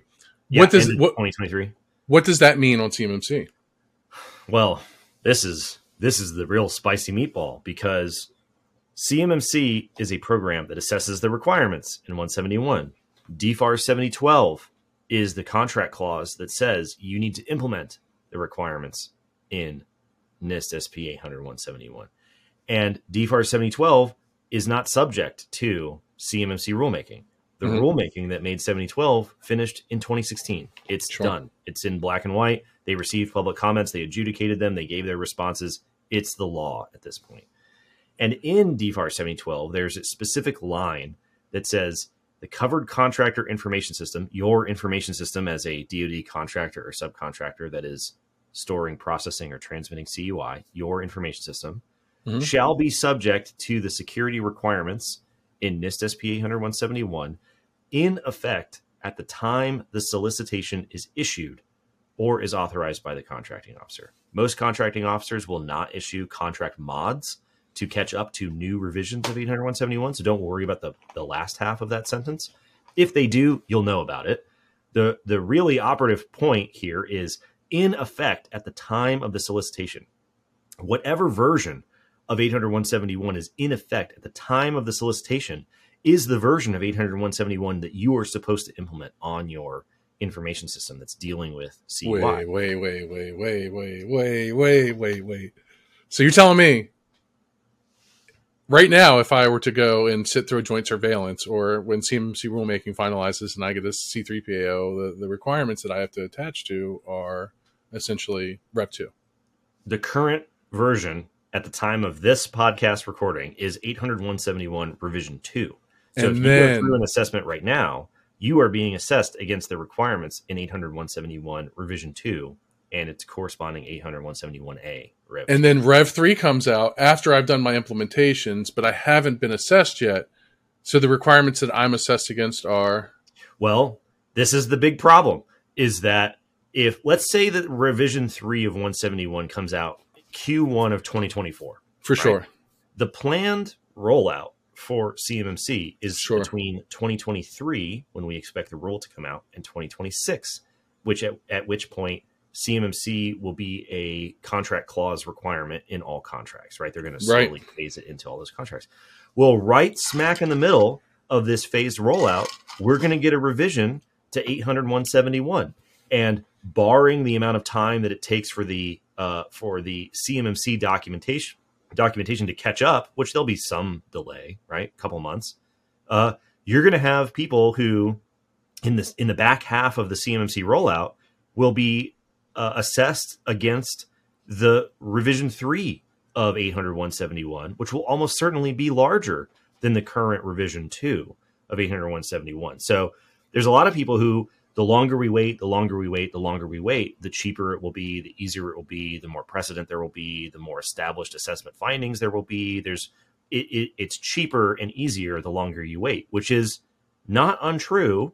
As long as you know that the longer you wait, the higher chance it will be that you will be assessed against a larger standard in 800 171 Rev 3. And this brings back the idea of a, a constraint on implementers and assessors in the ecosystem. Mhm. There are a a, a, relatively large group of early adopters who have already gone through their transformations, already gone through their migrations, already gone through their mock assessments. They're ready to go. So when the shoe drops, they're going to jump out and they're going to get their CMMC assessments and then they'll be good to go. Everyone else is going to be standing in line for implementation and or for assessment. We just know that's going to happen. And the line sure. might be quite long because just getting ready for the assessment sometimes takes companies a year. Mm-hmm. Well, if you're standing in line waiting, and then while you're standing in line, Rev 3 comes out, and then while you're standing in line, the CMMC documentation that corresponds to Rev 3 is updated. And then while you're standing in line, the training is updated. And then while you're standing in line, now all of a sudden the standard is Rev 3. You're not getting assessed against Rev 2. And that's going to be more time and more money, more things that you can stumble on. So when people make their risk determinations about how long they want to wait and when they're planning on doing things, they should know that the standard is going to be bigger. And if you're not in the initial group of people who makes it through, you have a higher chance of needing to do more under your CMMC assessment for the same certification, while your competitors did not have to do that. They won't have to get assessed again for three years when they need to renew their CMMC certification. Sure. So sure. it's it's a it's a pretty crazy confluence of events, but it you know the the CMMC rollout is not going to prevent NIST from revising a government wide standard, right? That is not what they are concerned with. And the CM and the NIST revision to the standards is not going to prevent CMMC from rolling out, right? This is a this is just how the the the various events and and documents and programs are colliding with each other on the timeline.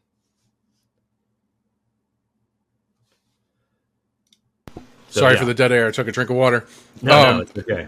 Um, so that was the Vicky Pillitteri presentation. Outstanding. The crazy part about that is, is that it was what, 15 minutes?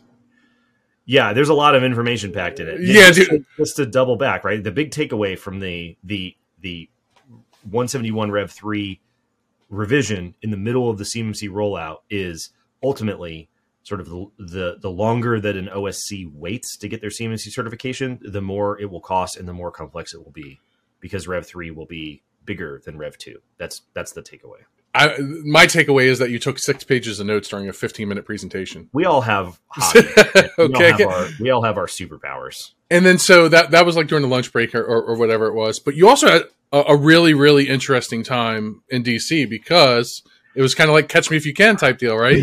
okay, so we're several weeks removed, so my overall annoyance level is much lower than it was at the time. So uh, longtime listeners will recall in the first episode of the podcast, we talked about NDIA's Navy Gold Coast event in sunny San Diego. Great event.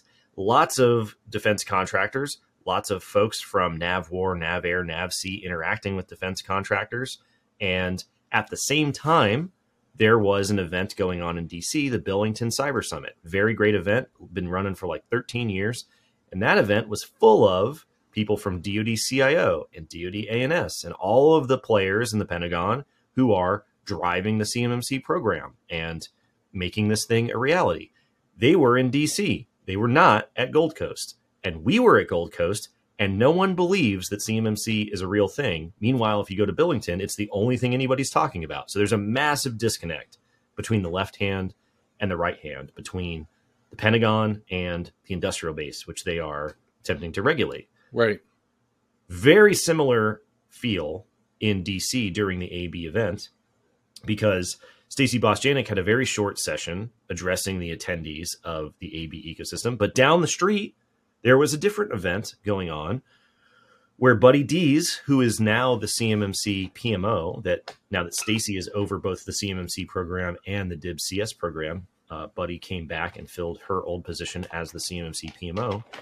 Buddy Dees was there uh, along with another representative from DoD CIO, and they gave a 90 minute panel to a room of like 14 people who are all very familiar with the CMMC program and the requirements and the rollout. They were representatives from large prime contractors, uh, very small audience, not 15 minutes away from the AB ecosystem event where the majority of the people who are paying attention to CMMC are located Mhm. Very, very similar vibe to left hand, right hand, not uh, you know, not exactly being well coordinated with putting out the information. And you know, to get back to that idea of the rollout of 171 Rev 3 in the middle of the CMMC phase rollout, I I asked them the question. I was like, "What are you guys going to do about that?" Because you're not going to delay the rollout of CMMC until after Rev 3 is done. And NIST is not going to delay the revision of Rev 3 until the rollout of CMMC is done. So when you have this change to the requirements in the middle of your program rollout, people are going to blame you. They're going to mm-hmm. blame you, CMMC. They're going to say, this is your fault. The requirements are changing. Well, what are you going to do? And the, the reaction from the folks in in DoD CIO running CMC was, why would they do that? Why would they blame the CMMC program for something that NIST is responsible for? We're just showing up and checking the math. Your requirement to implement 800 171, whatever the current revision is, is a function of DFAR 7012. That doesn't have anything to do with the CMMC program. That's like that's been the way that it's worked from the original version of 800 171 to revision 1 right? Like nobody nobody complained when we went from the original version to revision 1 and added a control. Why would they have an issue when we go from revision 1 uh, to revision 2 and so it was just very interesting to see the reaction because from the perspective inside the Pentagon, this is not an issue, but the perspective outside of the Pentagon is it's the only issue. And Mhm. there's just if there's nothing if there's if there's one way to sum up the saga of CMMC and DFARS, it is competing and conflicting perspectives of reality because everything makes sense to the folks writing the regulations and the way that it is translated and perceived in the industrial base is basically the complete opposite. Sure. And a similar question came up where people in the very small audience were talking about mismarked or unmarked CUI. And they go, We're not getting marked CUI, and that causes problems in in in dealing with CMMC. And again, the CMMC PMO said, Why are you blaming us? The the uh, OSD INS office is the one that is in charge of the DoD's overall CUI program. They're the ones in charge of rolling out uh, marking and marking guidance and training and so on and so forth throughout the agency. And as it would percolate down the agency through requiring activities and program managers and KOs and all that good stuff, that's not the CMMC PMO. We're we're writing a document about how to run an assessment. We don't write the requirements. We don't deal with the marking. Those are all you know things at play but you can't blame the CMMC PMO, according to them, uh, for issues that are the responsibility of a different office in the uh, office of the Undersecretary of Defense. So it's um, you know it's just a very interesting uh, issue with the fact that there's a lot of like you know pointing Spider-Man meme going on where the PMO's office goes that's the INS office and the INS office goes that's NIST and NIST goes that's the people who write DFARS and people and they're like, well, that's the AB, and the AB goes, well, that's there's just there's just a lot of Constant circle, right? crossed fingers going on, and so it they're hard problems, right? I mean, this was my takeaway: is I wasn't expecting the the PMO to come out and go, no problem, it's it's actually going to go blah blah blah blah blah blah blah, and it's not going to be a big deal, and there's not going to be any second order effects or unintended consequences. The the part that I was dismayed by was that they hadn't anticipated it, right? It wasn't that they they needed to have a silver bullet answer. It was they this was sort of the first they had they had heard about it. What like Sure. why would that be a problem? Why would people think that? Like what do you mean that would be an issue? Like are you sure that's the perception that would occur? And that was um disappointing because it's going to be the perception, right? It is going to be well, even if it's a misperception, that will be the perception and perception is reality, right? People are going to blame the CMMC program for changes to the underlying requirements, which they are not in control of. And people are already blaming the CMMC program for issues with mismarked or unmarked CUI, which the CMMC program is not in control of, right? And Mhm. you know, as a bit of a preview for our our December roll up uh, uh, episode in the future, you know, we were in a conversation with the folks uh, who run DCMA and DIBCAC, and you know, people brought up in this conversation that CUI isn't marked or it's mismarked, and the position of DCMA DIBCAC is that's not our job. Our job is not to deal with marked or mismarked CUI. During an assessment, the assessors don't even necessarily have to deal and probably shouldn't be viewing or dealing with CUI at all. The fact that you have the CUI is a negotiation and a process that you worked out in accordance with 7012 with your customer, with your KO, with your PM, with that happened long before you ran your self assessment and submitted your SPRS score and did your scoping and then your uh, self assessment in accordance with 800 171A. We're just showing up and checking your work. And so if Right. you wait for the assessors to show up and go, what is CUI? It's not that is not within the the sphere of of concern or influence of of the DIBCAC assessors. All right, so you know, it was in, illuminating, but also dismaying, right? To to know that there are many moving pieces orbiting around the CMMC program, and just like being on the outside, peering into what's going on, people on the inside who are running CMMC are also at the mercy of other programs and issues that are not necessarily under their direct control, which are sort of coming to uh, you know one big intersection here in the planned CMMC phase rollout. However, during that process, you know, I gave the CMMC PMO some direct feedback because uh, what's apparently coming out at the time of this recording, sometime in December before the end of 2022, is uh, what they're calling a slick sheet, a one pager of all of the free tools and services that DoD and other uh, organizations offer to defense contractors to facilitate their cybersecurity. And they they're calling it this cybersecurity as a service, which, as we mentioned before, uh, there's some trade offs with calling it that because it tends to uh, make people think that this cybersecurity as a service offering or collection of offerings satisfies their cybersecurity requirements, and that's not true. And my my main piece of feedback during this event was, please map DoD's services and offerings to 800 171A. Mhm. Just like we would tell any vendor or solution provider who charges money for services and tools, it doesn't matter that they're free. It doesn't matter that they're coming from DoD. Map those tools and services to the requirements, especially because the requirements in 171A are the requirements that DoD wrote. They're your requirements, they're your services.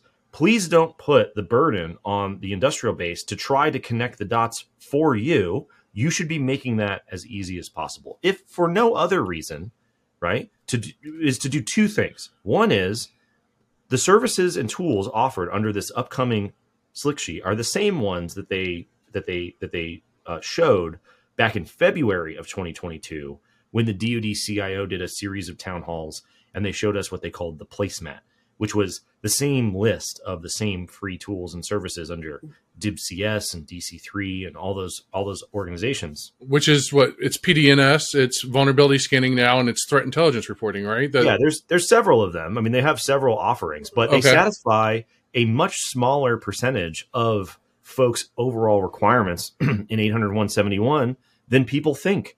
And so you need to map them to 171A. Please, DoD, do this for the industry so we don't have to do it for you. Uh, because people will find out that although it's great that you have facilitated better security, it is a very small percentage of the overall requirements that are actually satisfied. Yep. The other benefit of them mapping it to 171A is it it models what a good mapping looks like. Like we have spent years at this point telling people that mapping should be done to 171A. We have mapped our own shared responsibility matrix to 800 171A. We know that's how the assessments are run. We know that's how SPRS scores are calculated. And still, almost every vendor out there that has anything to do with these requirements maps it to not 800 171A. They map it just to 800 171. And that's bad because you take their mapping, you take their word for it, you roll into an assessment, and all of a sudden you fail because you have a bunch of questions that don't get answered because those vendors and solutions don't cover those extra questions. So set the example, be the model, be a leader, connect the dots between your own requirements and your own services, and please map them to 800 171A. Now, the great part is they were very receptive to this feedback. So time will tell at the end of the month here, after this episode comes out, if they took the advice to yep. map it to 171A, because I would I would much rather have the mapping come out and be like, this is great. This is a good example of what good mapping looks like. Don't be misled by thinking that all technology solutions can solve all your obligations rather than having to come out and be like, shame, shame, shame on DoD for not finishing their homework. Like it would just be much better if they just do just do the mapping, please. Yeah, so I, I think that w- what needs to be considered here is that what they're doing is they're enabling you with the technology or, or whatever it may be. They're enabling you with a capability. You still, as an organization, have to identify what's being done, define how often or you yeah. know it, it's done, yeah. and validate that it's being done. Yeah, I mean, DoD says this all the time. They go, "This is not a technology problem. This is not something that you can just buy in order to satisfy the requirements." Uh, and yet, if you put out a slick sheet one pager of services and tools that are technologies and you call it cybersecurity as a service and you don't indicate in detail how it does not satisfy all of the requirements, you perpetuate the very same misperception that you have been warning people not to buy into. So just I really hope they avoid that issue because I mean we see it all the time. Anytime people bring up the other there's nothing wrong with these services. They're great services sure. especially because they're free. But we see it all the time. People come out anytime they come up in conversation on social media, and people go, Well, why don't you just do those instead? And it's because the 7012 contract clause codified in previous rulemaking says 80171 is the set of minimum requirements, not some set of free services from DoD. That's not going to change. So using those services, even if you use every one of them, is not enough. It is great. It helps. It reduces cost. It's wonderful.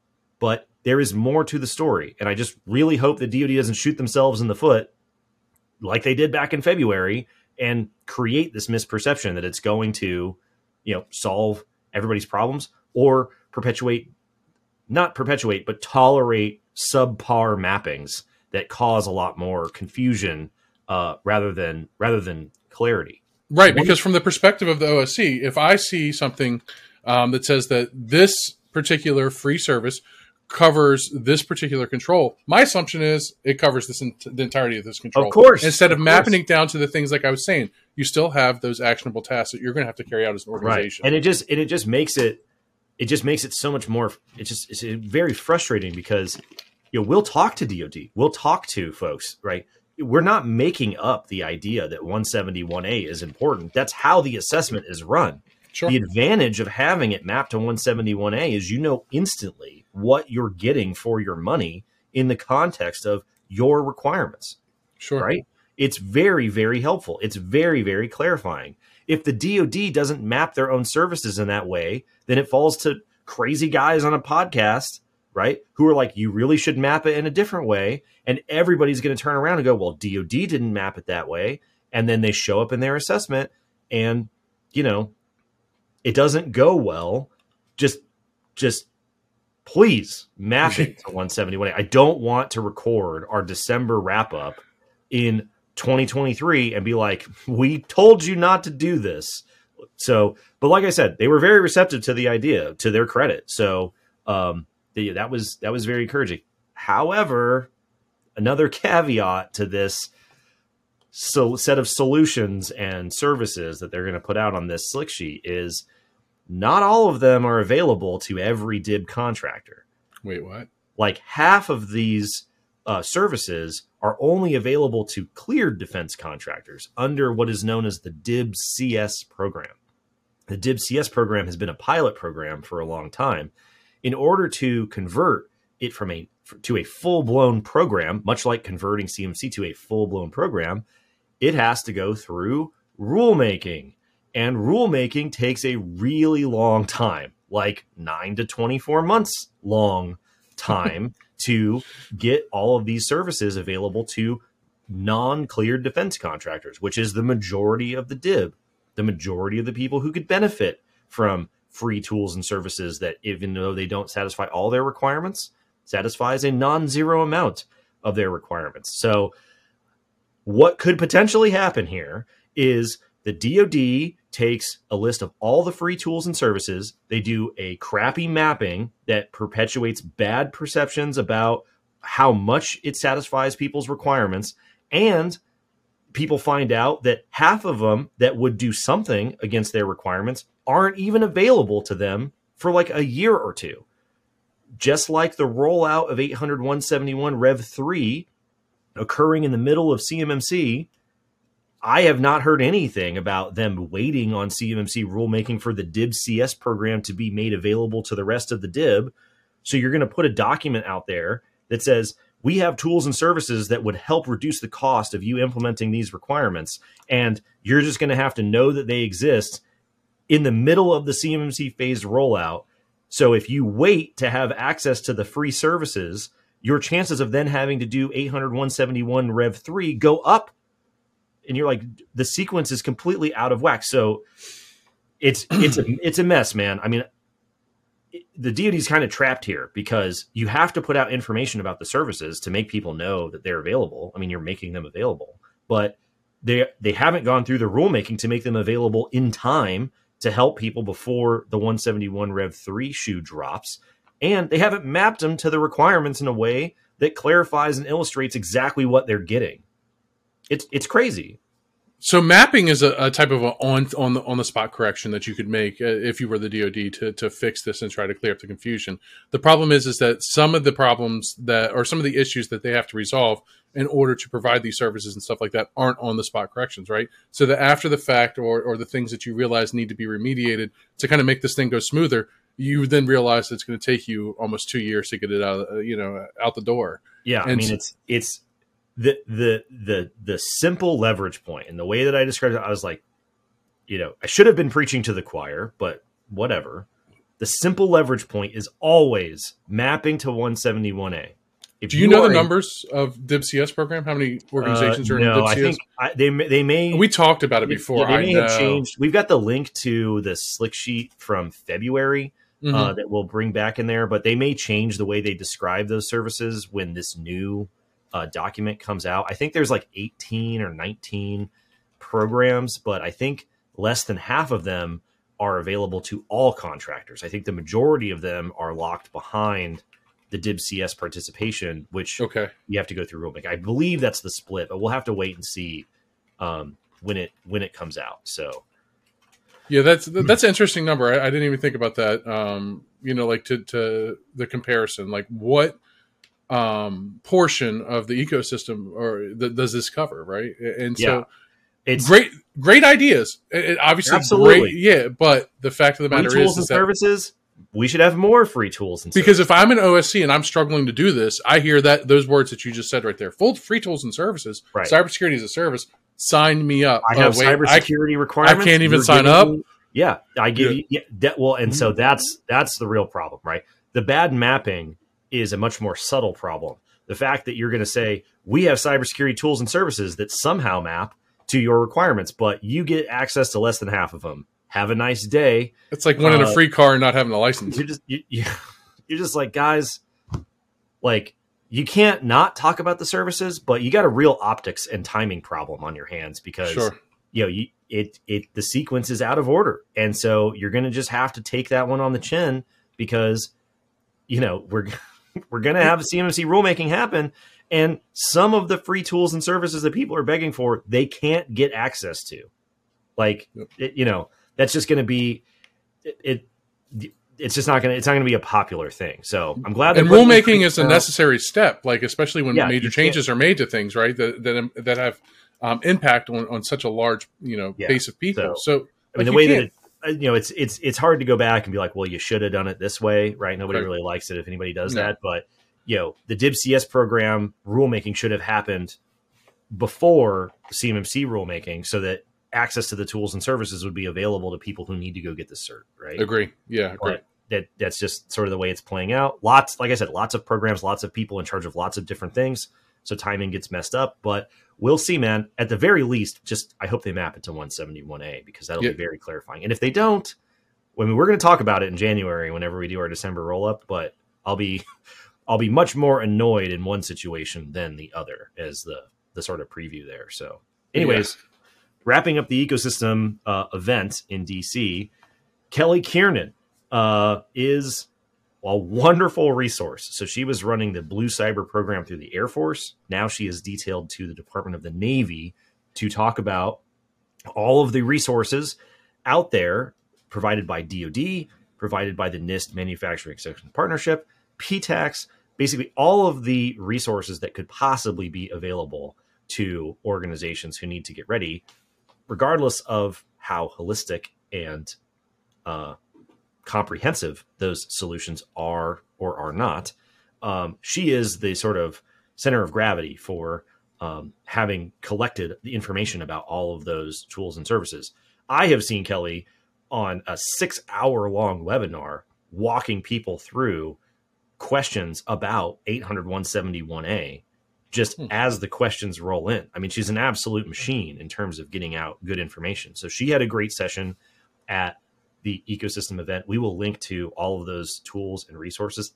You should follow her on LinkedIn, follow her events, go and check out all the resources. But know that Kelly will be the first person to tell you that they are not a holistic solution. You have to cobble them together and they don't satisfy all of your requirements. There is no easy button solution that you can press to check the box on all these requirements, but it's a great place to start. So we're big fans uh, of Kelly and all of her efforts between Air Force and Navy. Yeah, I really, I really liked her presentation. I, I definitely wasn't in the front row taking notes, um, but it was, you know, one that made me sit up in my chair. It was one, you know, had yeah. some wrinkles into it. Um, there were some things that like uh, it, you don't realize until you see it from the perspective of somebody in that type of position. Yeah, it's uh, you know it's interesting, and she said something that made me think about you know CISA, uh, DHS CISA has their list of free cybersecurity tools and services, and we'll link to those as well. But she said something that um, jumped out to me, where she said free services generally cost time, right? Mm-hmm. Is is what ends up happening, and and I think that's that's probably true for the most part. Is that the more free the tool and services, the less managed it is for you, and so it's going to cost you. It's going to cost you one way or another. Uh, so free tools and services are great. Very few free services are also fully managed. So um, I'm I'm also I'm very happy that that Kelly and her efforts from some of the DoD branches are much more upfront about the limitations of some of the services even though they're all very, very good. So we'll link to all sure. information as well. And then the the great and powerful father of CMMC, Dad Bob Metzger himself had a excellent session uh, to kick off the ecosystem event. I always love listening to Bob. I think everybody's a big fan. I mean, he's been around. He's been around working this problem since since since it since it it started. I mean, yeah, he predates everything. He's a, like we like we said, the joke is he was he was introduced on stage, uh, maybe off the cuff as the father of CMMC, which is a meme that has just taken off in the overall ecosystem. And uh, and Bob is I think he has mixed feelings about how popular but, uh, how popular it is. I so, love it. I think it's hilarious. yeah. I, I, like how he plays into it. Bob's a good guy, right? And so best. like the the fact that he just embraces it and then just goes yeah. along with it, it's great, dude. Yeah, Dad's uh, here, so. It, it's only my kid when it's behaving good. Like that, that was the best one, dude. that, that when so CMMC's getting good news, that's my kid. Oh man, it's it's it's so great. But there were two points about Bob's session that I that jumped out to me. One is Bob has been very focused and very consistent over the years about the threat of ransomware, as as we all should be. Specifically, the threat of ransomware within the context of cyber insurance and right. how well 800 171 and the CMMC program lines up or doesn't line up against the things that contribute to ransomware, recovering from ransomware, dealing with it, and therefore more likely to get insurance policies and or cheaper insurance policies.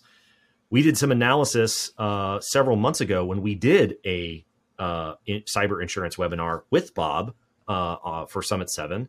And we did an analysis that compared the requirements in 800 171 to the NIST ransomware profile which is the subset of categories and subcategories in the NIST cybersecurity framework. Mm-hmm. So, just to clarify, like we said before, all roads lead to 853, including the NIST cybersecurity framework. You can think of the NIST cybersecurity framework as an abstraction of the controls in 853. It is a, uh, a an interface to the universe of controls and control enhancements in 853. Mhm. It takes all of the controls, splits them into high level activities, categories, subcategories. It makes it much more approachable to understand how the different controls in the overall 853 catalog uh, line up and complement each other. But it is not Sure. a different standard. It is a abstraction of the same controls. So a point I always like to make to people. Anyways, uh, the analysis that we did took the um, the NIST ransomware profile, so the subset of categories and subcategories that correspond to uh, dealing with ransomware uh, across the life cycle of cybersecurity in an environment, and we compared that to the requirements in 800 requirements themselves derived from 853. So you can sort of think of CSF on one end, 53 in the middle, and then 800 on the other end, right? Sure. CSF abstracts the entire catalog of 853. 800 is a heavily tailored subset of 853. So, through the transitive property of 853, you can have a subset of the CSF that corresponds to 800 NIST even has this on the 800 page. And through the analysis, 64% of the stuff listed in the NIST ransomware CSF profile is covered by the requirements in 800 Most of the gaps are NFO controls, right?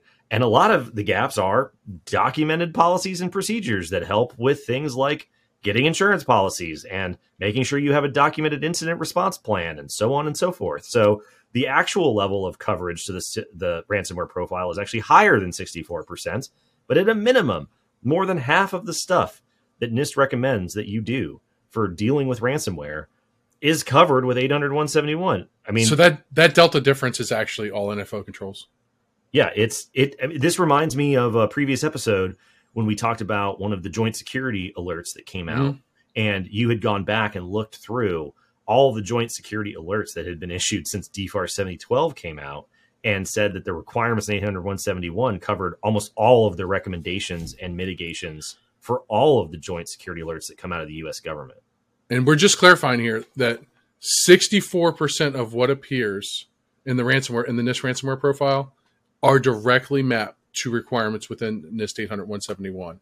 The other 30% or 36% that that remain can be found in Appendix C of NIST 800 171. So, I mean, that implies that 800 171 Rev 3, if they tailor some of those NFOs out of the appendix and into the standard, the coverage of Rev 3 would be even higher than the sort of explicit coverage would be even higher against the ransomware profile. So, Sure. much like zero trust is not at odds with 800 171, ransomware protections are not at odds with the requirements in 800 171. Joint security alerts that have come out for large compromises and and and malicious campaigns going on in the in the world not at odds with the fundamental requirements in 800 171 i mean at this point I, I think we can see the pattern emerging here. So Correct. It was, it was it was an interesting point that got brought up in in Bob's session, and we'll link back to that webinar and the and that analysis as well. And so, what the- differentiates, sorry, these requirements from the cybersecurity advisories, from the uh, ransomware risk management framework, and, and things like that, or risk management profile, and things like that? What differentiates that from CMMC is what? CMMC is focused strictly on the scope of your environment as it pertains to where CUI data flows, right, Right. or FCI data flows. Right. The difference is, is that these recommendations are holistic recommendations, saying your Mhm. whole infrastructure, no matter what. So realistically, the cost saving measures comes in the CMMC assessment, right? Because you can limit the scope of your profile, you can Right. isolate the data, and, Right. I mean, like that. One of the overall assumptions is that you have thought about this for your whole enterprise or your Correct. whole organization. CMMC is just assessing within the context of da- the government wants assurances over about where their data is flowing, which Correct. is in the larger context of your business or your enterprise. And so the scope and the assessment is just focused around the data flow, right? Mhm. That that assessment boundary. But for overall ransomware protections in general, right? You wouldn't want to just artificially carve out like a, you know this one area of your network and then just leave the rest completely, you know, For sure. un- untreated. You know, one of the other one of the other topics that came up in in Bob's session was the the concept that 800 171 isn't effective against advanced persistent threats. And uh, this is a okay. So this came up in a conversation on LinkedIn as well, and that's true. 800 171 is not designed to fight off advanced persistent threats. Now, there's a lot of overlap in the sense that a lot of basic fundamentals make advanced persistent threats a lot it makes their lives a lot harder right Correct. i mean there's always going to be some universal fundamentals but i wouldn't nobody would make the case that this is going to help mitigate the advanced persistent threat because the nature the definition of the advanced persistent threat is eventually they get past the fundamentals so the reason 800 172 exists as an enhancement to 800 171 is to deal and hopefully deal with mitigating the advanced persistent threat when that's relevant, which is what uh, which is what CMMC level three corresponds to. Now, within 853 specifically, NIST even explains this. They say that within the overall catalog of 853, there are three baselines: low, moderate, and high.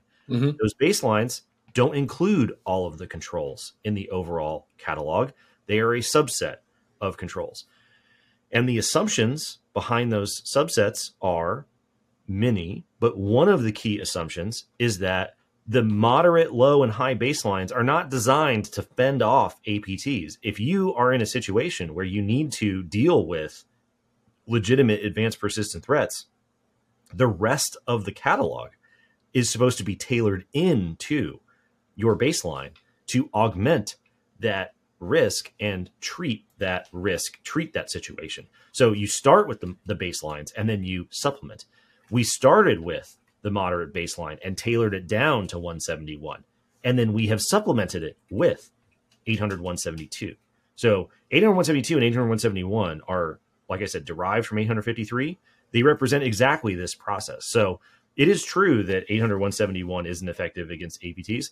It is true that the 853 moderate baseline, 262 controls, the high baseline, who knows how many controls, not designed to be out of the box effective against APTs. There has to be supplementation. That's the entire reason why 800 172 exists. So, not that Bob was making this as an argument against the validity of 800 171, but it is a common thing that comes up in conversation where people go, well, you know, 171 isn't isn't doing enough against uh, the advanced persistent threat. That's why you have to supplement it. It wouldn't be any different if you had started with the full blown 853. Like you have to go through that supplementing and tailoring process. So it's just a quick Right. detail for people to keep in mind. Um, 171 and 172 that's that's why they are that's why they have evolved the way they have evolved it's right in line with the normal way that 853 baseline selection and control supplementing would would normally work Yeah, I think that um, the, the layout of 172, like you had mentioned, it, it's specifically des- d- d- d- designed to combat against APTs, right? Um, and, and it actually has an appendix within it, and it's Appendix D, right? Covers like redirection, d- deterrence, Yeah. diversion, dece- deception, uh, you know, preclusion, expungement, preemption, all of that, negation, all these things that you would have to do to kind of combat those. That's the way that the controls are actually in the breakdown when you map the controls of 172, um, they are categorized into what they are supposed to do: concealment and misdirection. Yeah. If they're supposed to, you know. yeah i mean it's a it, yeah i mean we should probably link to the 172 page as well and it's a whole other world uh, once you get in there because it's a different it's a different threat model that you're trying Mhm. to treat with a different set of controls and you're just on a different it's a different universe getting away from just basic assurances over being a data steward of government data you know now you're now you're just in a just a different a, it's a different conversation at that point but just a, a quick detail from bob's uh bob's talk that we wanted to to clarify for folks Yep. So the adversary effects that are listed in 172 deter, divert, and deceive in support of redirection, negate, preempt, and expunge in support of preclusion, contain, degrade, delay, and exert in support of impediment, shorten and reduce in support of limitation, and detect, reveal, and scrutinize in support of expose, uh, exposing. so for people listening or watching, uh, all of those things mean money. Uh, 172 and CMMC level three, very expensive, very very expensive. So uh, when people say 171 doesn't fight APTs, if you're in a situation where that is on your threat model, um, it's it's it's not cheap. So just keep that in mind. Agree. All right. All right. So, everybody's favorite day in November, not Thanksgiving. Wait, The, the anniversary of Executive Order 13556, originally signed November 4th of 2010 by President Obama, which kicked off the overall federal CUI program that we've come to know and love over the years. This is the executive order that appointed the National Archives and Records Administration, NARA, as the executive agent in charge of the overall federal CUI program. They are the ones that eventually uh, analyzed and synthesized all of the various authorities that govern the protection of unclassified information and and and collected it into what we now call the CUI registry. NARA are the ones that uh, created the rule that was issued in 2016, 32 CFR uh, 2002, that outlines all of the structure of the federal wide CUI program. And so a lot of the um, things that are now issues with CMMC, like 800-171 being the set of minimum requirements, stem directly from that rule in 2016, which implements the uh, guidance in Executive Order 13556. So it's always very interesting to go back in November and revisit the executive order and remember that it happened, uh, let's see, in 2010. And still to this day, we are uh, slowly, very slowly, but somewhat surely marching towards the full implementation of the guidance that we had uh, 12 years ago, which is um, which is significant. So uh, it's it's interesting. We'll link to the rule in 2016, not to the you know text of the rule in the Code of Federal Regulations, but to the explanation of the rule in the Federal Register. It's much more illuminating. If nothing else, just read the introduction section to the rule. It explains the philosophy of the federal government in uh, pretty clear wording about how the overall philosophy of the government is that the value of their unclassified data that needs to be protected does not decrease depending on the size of the organization that stores, processes, transmits, handles that information. And that is the driving policy position that causes things like the CMMC program to feel so unforgiving to small businesses because the overall federal wide CUI program does not make concessions for the minimum protections of data for smaller and smaller organizations. So, on a relative basis, it becomes more and more expensive and more and more burdensome because you have fewer resources and you have, you know, just not as much time and money and expertise and influence and things to deal with uh, something like that. So, uh, going all the way back to 2010, you can sort of trace that line forward. And the executive order is not without its uh, critics and um, and uh, sort of back and forth debate within the federal government. So, in 2020, famously, then uh, d- the then director of national intelligence issued a memo which got out to the public that was encouraging the Trump administration to rescind Executive Order 13556 and just go back to using FOUO for everything, which a lot of people say this a lot. They go, well, we should just use FOUO. And while that might seem like it's a simpler issue because you don't have to deal with CUI markings, it doesn't actually fix the problem of overmarking. It's just a different marking, right? So for the flow of data into the supply chain, companies are still going to get overwhelmed with FOUO marked data rather than just simply CUI marked data. So a lot of times that isn't as much of a change uh, as people imagine it could be, right? Uh, INSA, which is a industry group for the intelligence community in 2021, issued this report that just sort of went through and listed all of their issues with the executive order.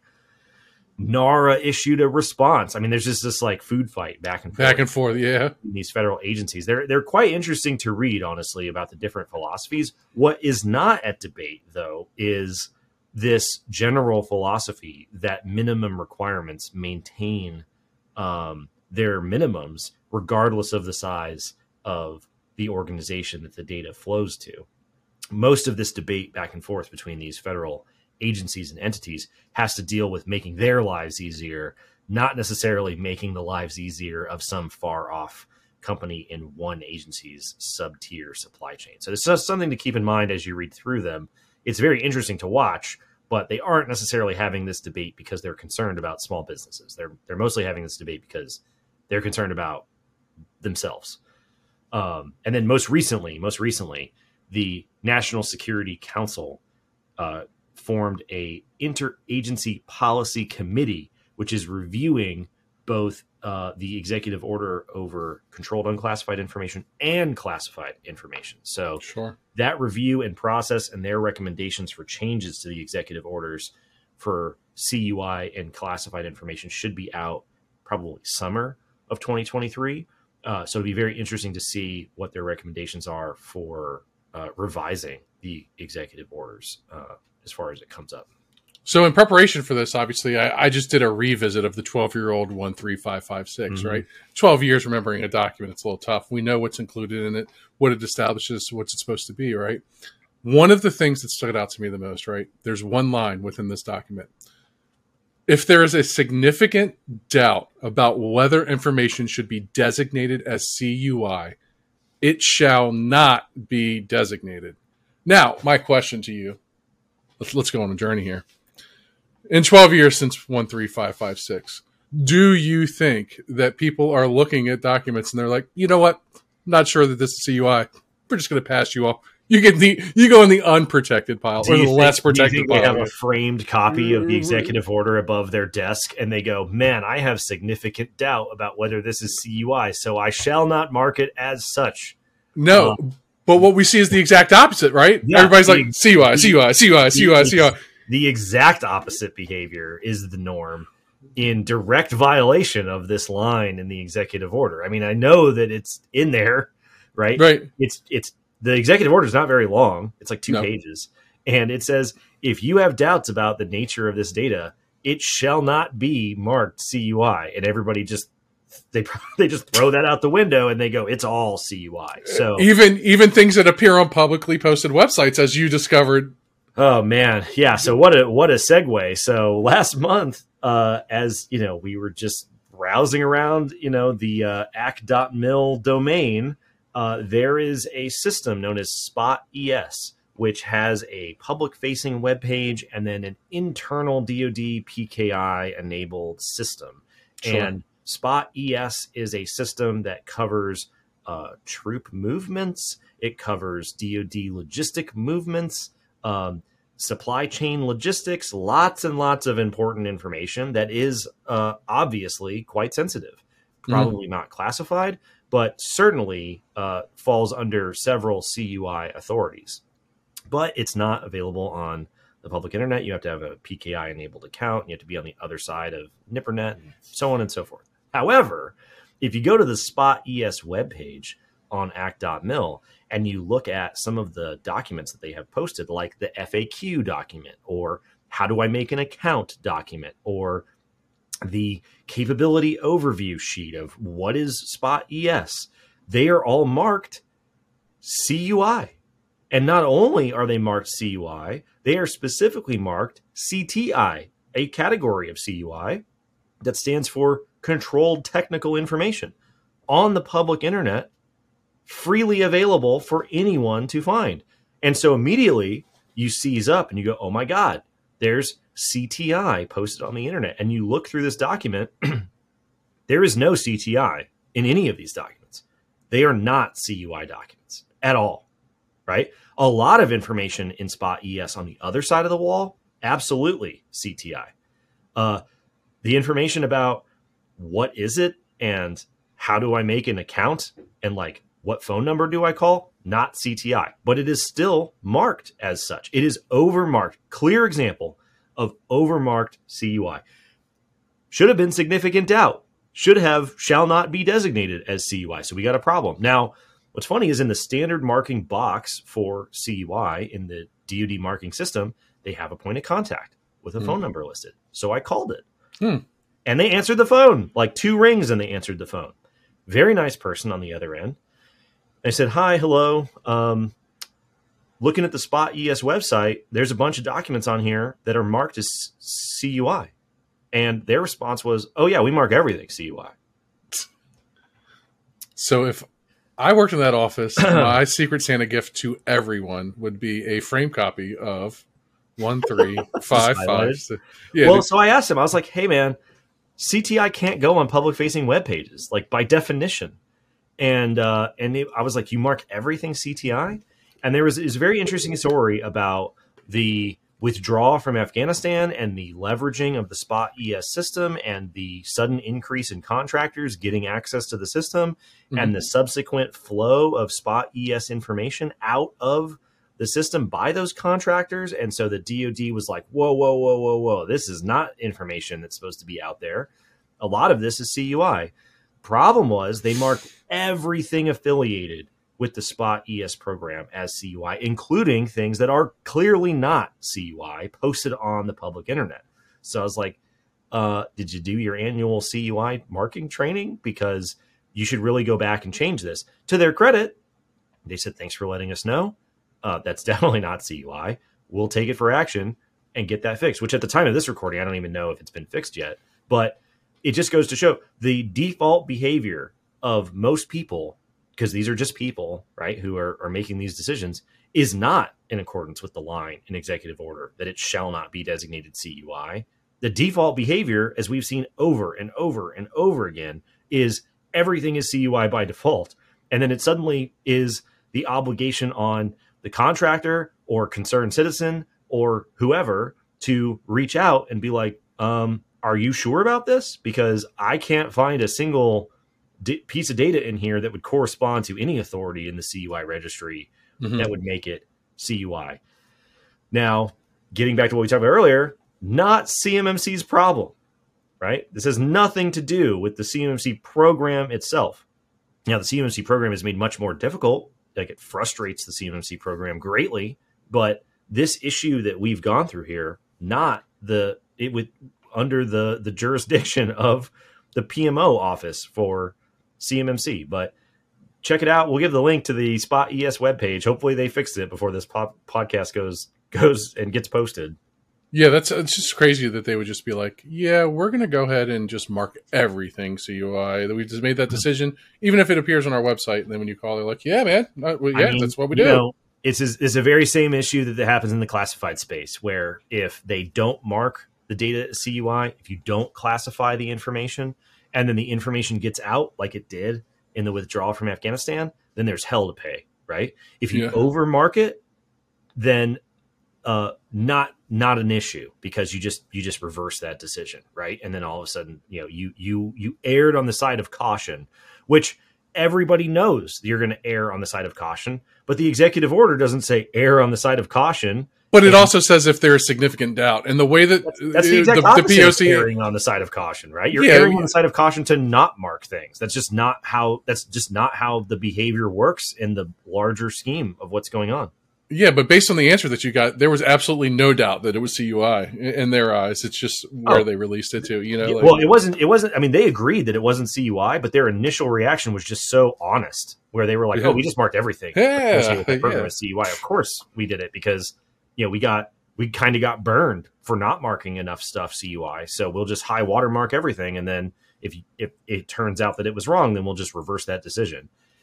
Uh, not doesn't bode well for the trend that we're seeing, where we went from like CUI is not marked, CUI is not marked to everything is marked right as CUI. So thanks a lot, executive order, for that one line. But uh, I think something got lost in in translation there. So sure anyways, uh, sort of last big event that came out in November that we wanted to talk about was our favorite thing, GAO reports, right? GAO reports are consistently somewhere in the neighborhood of 70 pages, and they are always very insightful. You know, in a previous episode, we had the GAO report that talked about the National Nuclear Security Administration's revelation that they are very, very interested in the CMMC program for their supply chain. Um, but this GAO report analyzed DoD and defense industrial base incident reporting statistics Uh, and there were some very insightful numbers that were included. I recommend everybody read the report because it talks about DoD's incident service providers that they use across the various branches. Uh, I, while on active duty, worked for Navy Blue Team, which is underneath uh, NCDOC and the overall Navy Blue Team uh, act- activity out of Virginia. So it was interesting to see them called out. Not the worst ranked uh, incident response provider uh, in the DoD. Happy to say, I'm glad to see they're still doing they're still doing good work.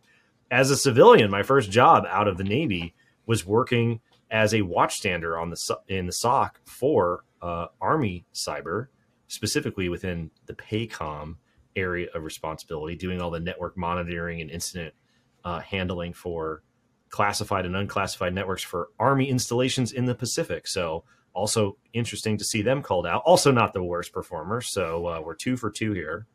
However, the report doesn't just talk about how DoD handles stuff internally.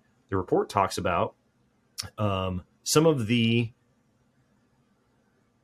not great statistics for the DIB reporting their incidents to the DoD. So mm-hmm. obviously, the DoD has a lot of room for improvement, but it wasn't like everybody in the industrial base was uh, giving everything the DoD needed and they were fumbling the ball.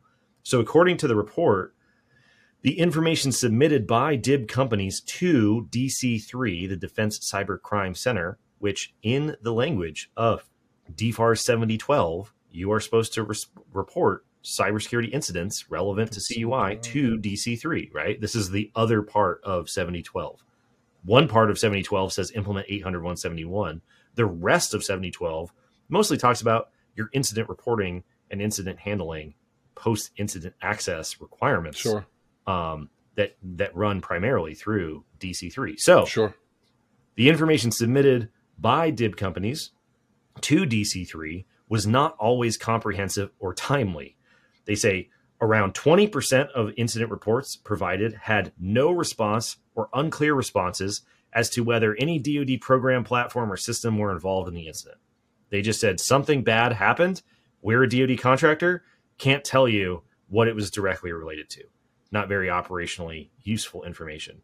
21% of the reports indicated it was unknown whether there was an impact to covered defense information at all. Uh, not exactly very useful to the folks who need to make a decision about what's going on. 55% of the, rec- of the reports indicated that an incident outcome a successful compromise or a failed compromise was unknown. They couldn't actually tell the DoD whether or not the incident was successful or not. They didn't know. Uh, they didn't have enough context into what was going on. Fifty-one percent of reports from calendar year 2015 through calendar year of 2021 were submitted more than four days after discovery. Remember, the requirement in DFAR 7012 is after incident discovery, you have to report within 72 hours right? Correct. So more than half of the responses didn't didn't they weren't able to do that. They weren't able to to to to meet this 72 hour reporting requirement, and 20 percent were submitted more than 20 days after discovery. Like the difference between three days and four days, not nearly as bad. 20 days afterwards is a significant time. Not an incident happened and we didn't discover it for 20 days after you discovered that something happened, it took 20 days for 20% of people to report anything to the DoD. And once it was reported to the DoD, no context, can't tell if it's related to CDI, don't know what program it was related to.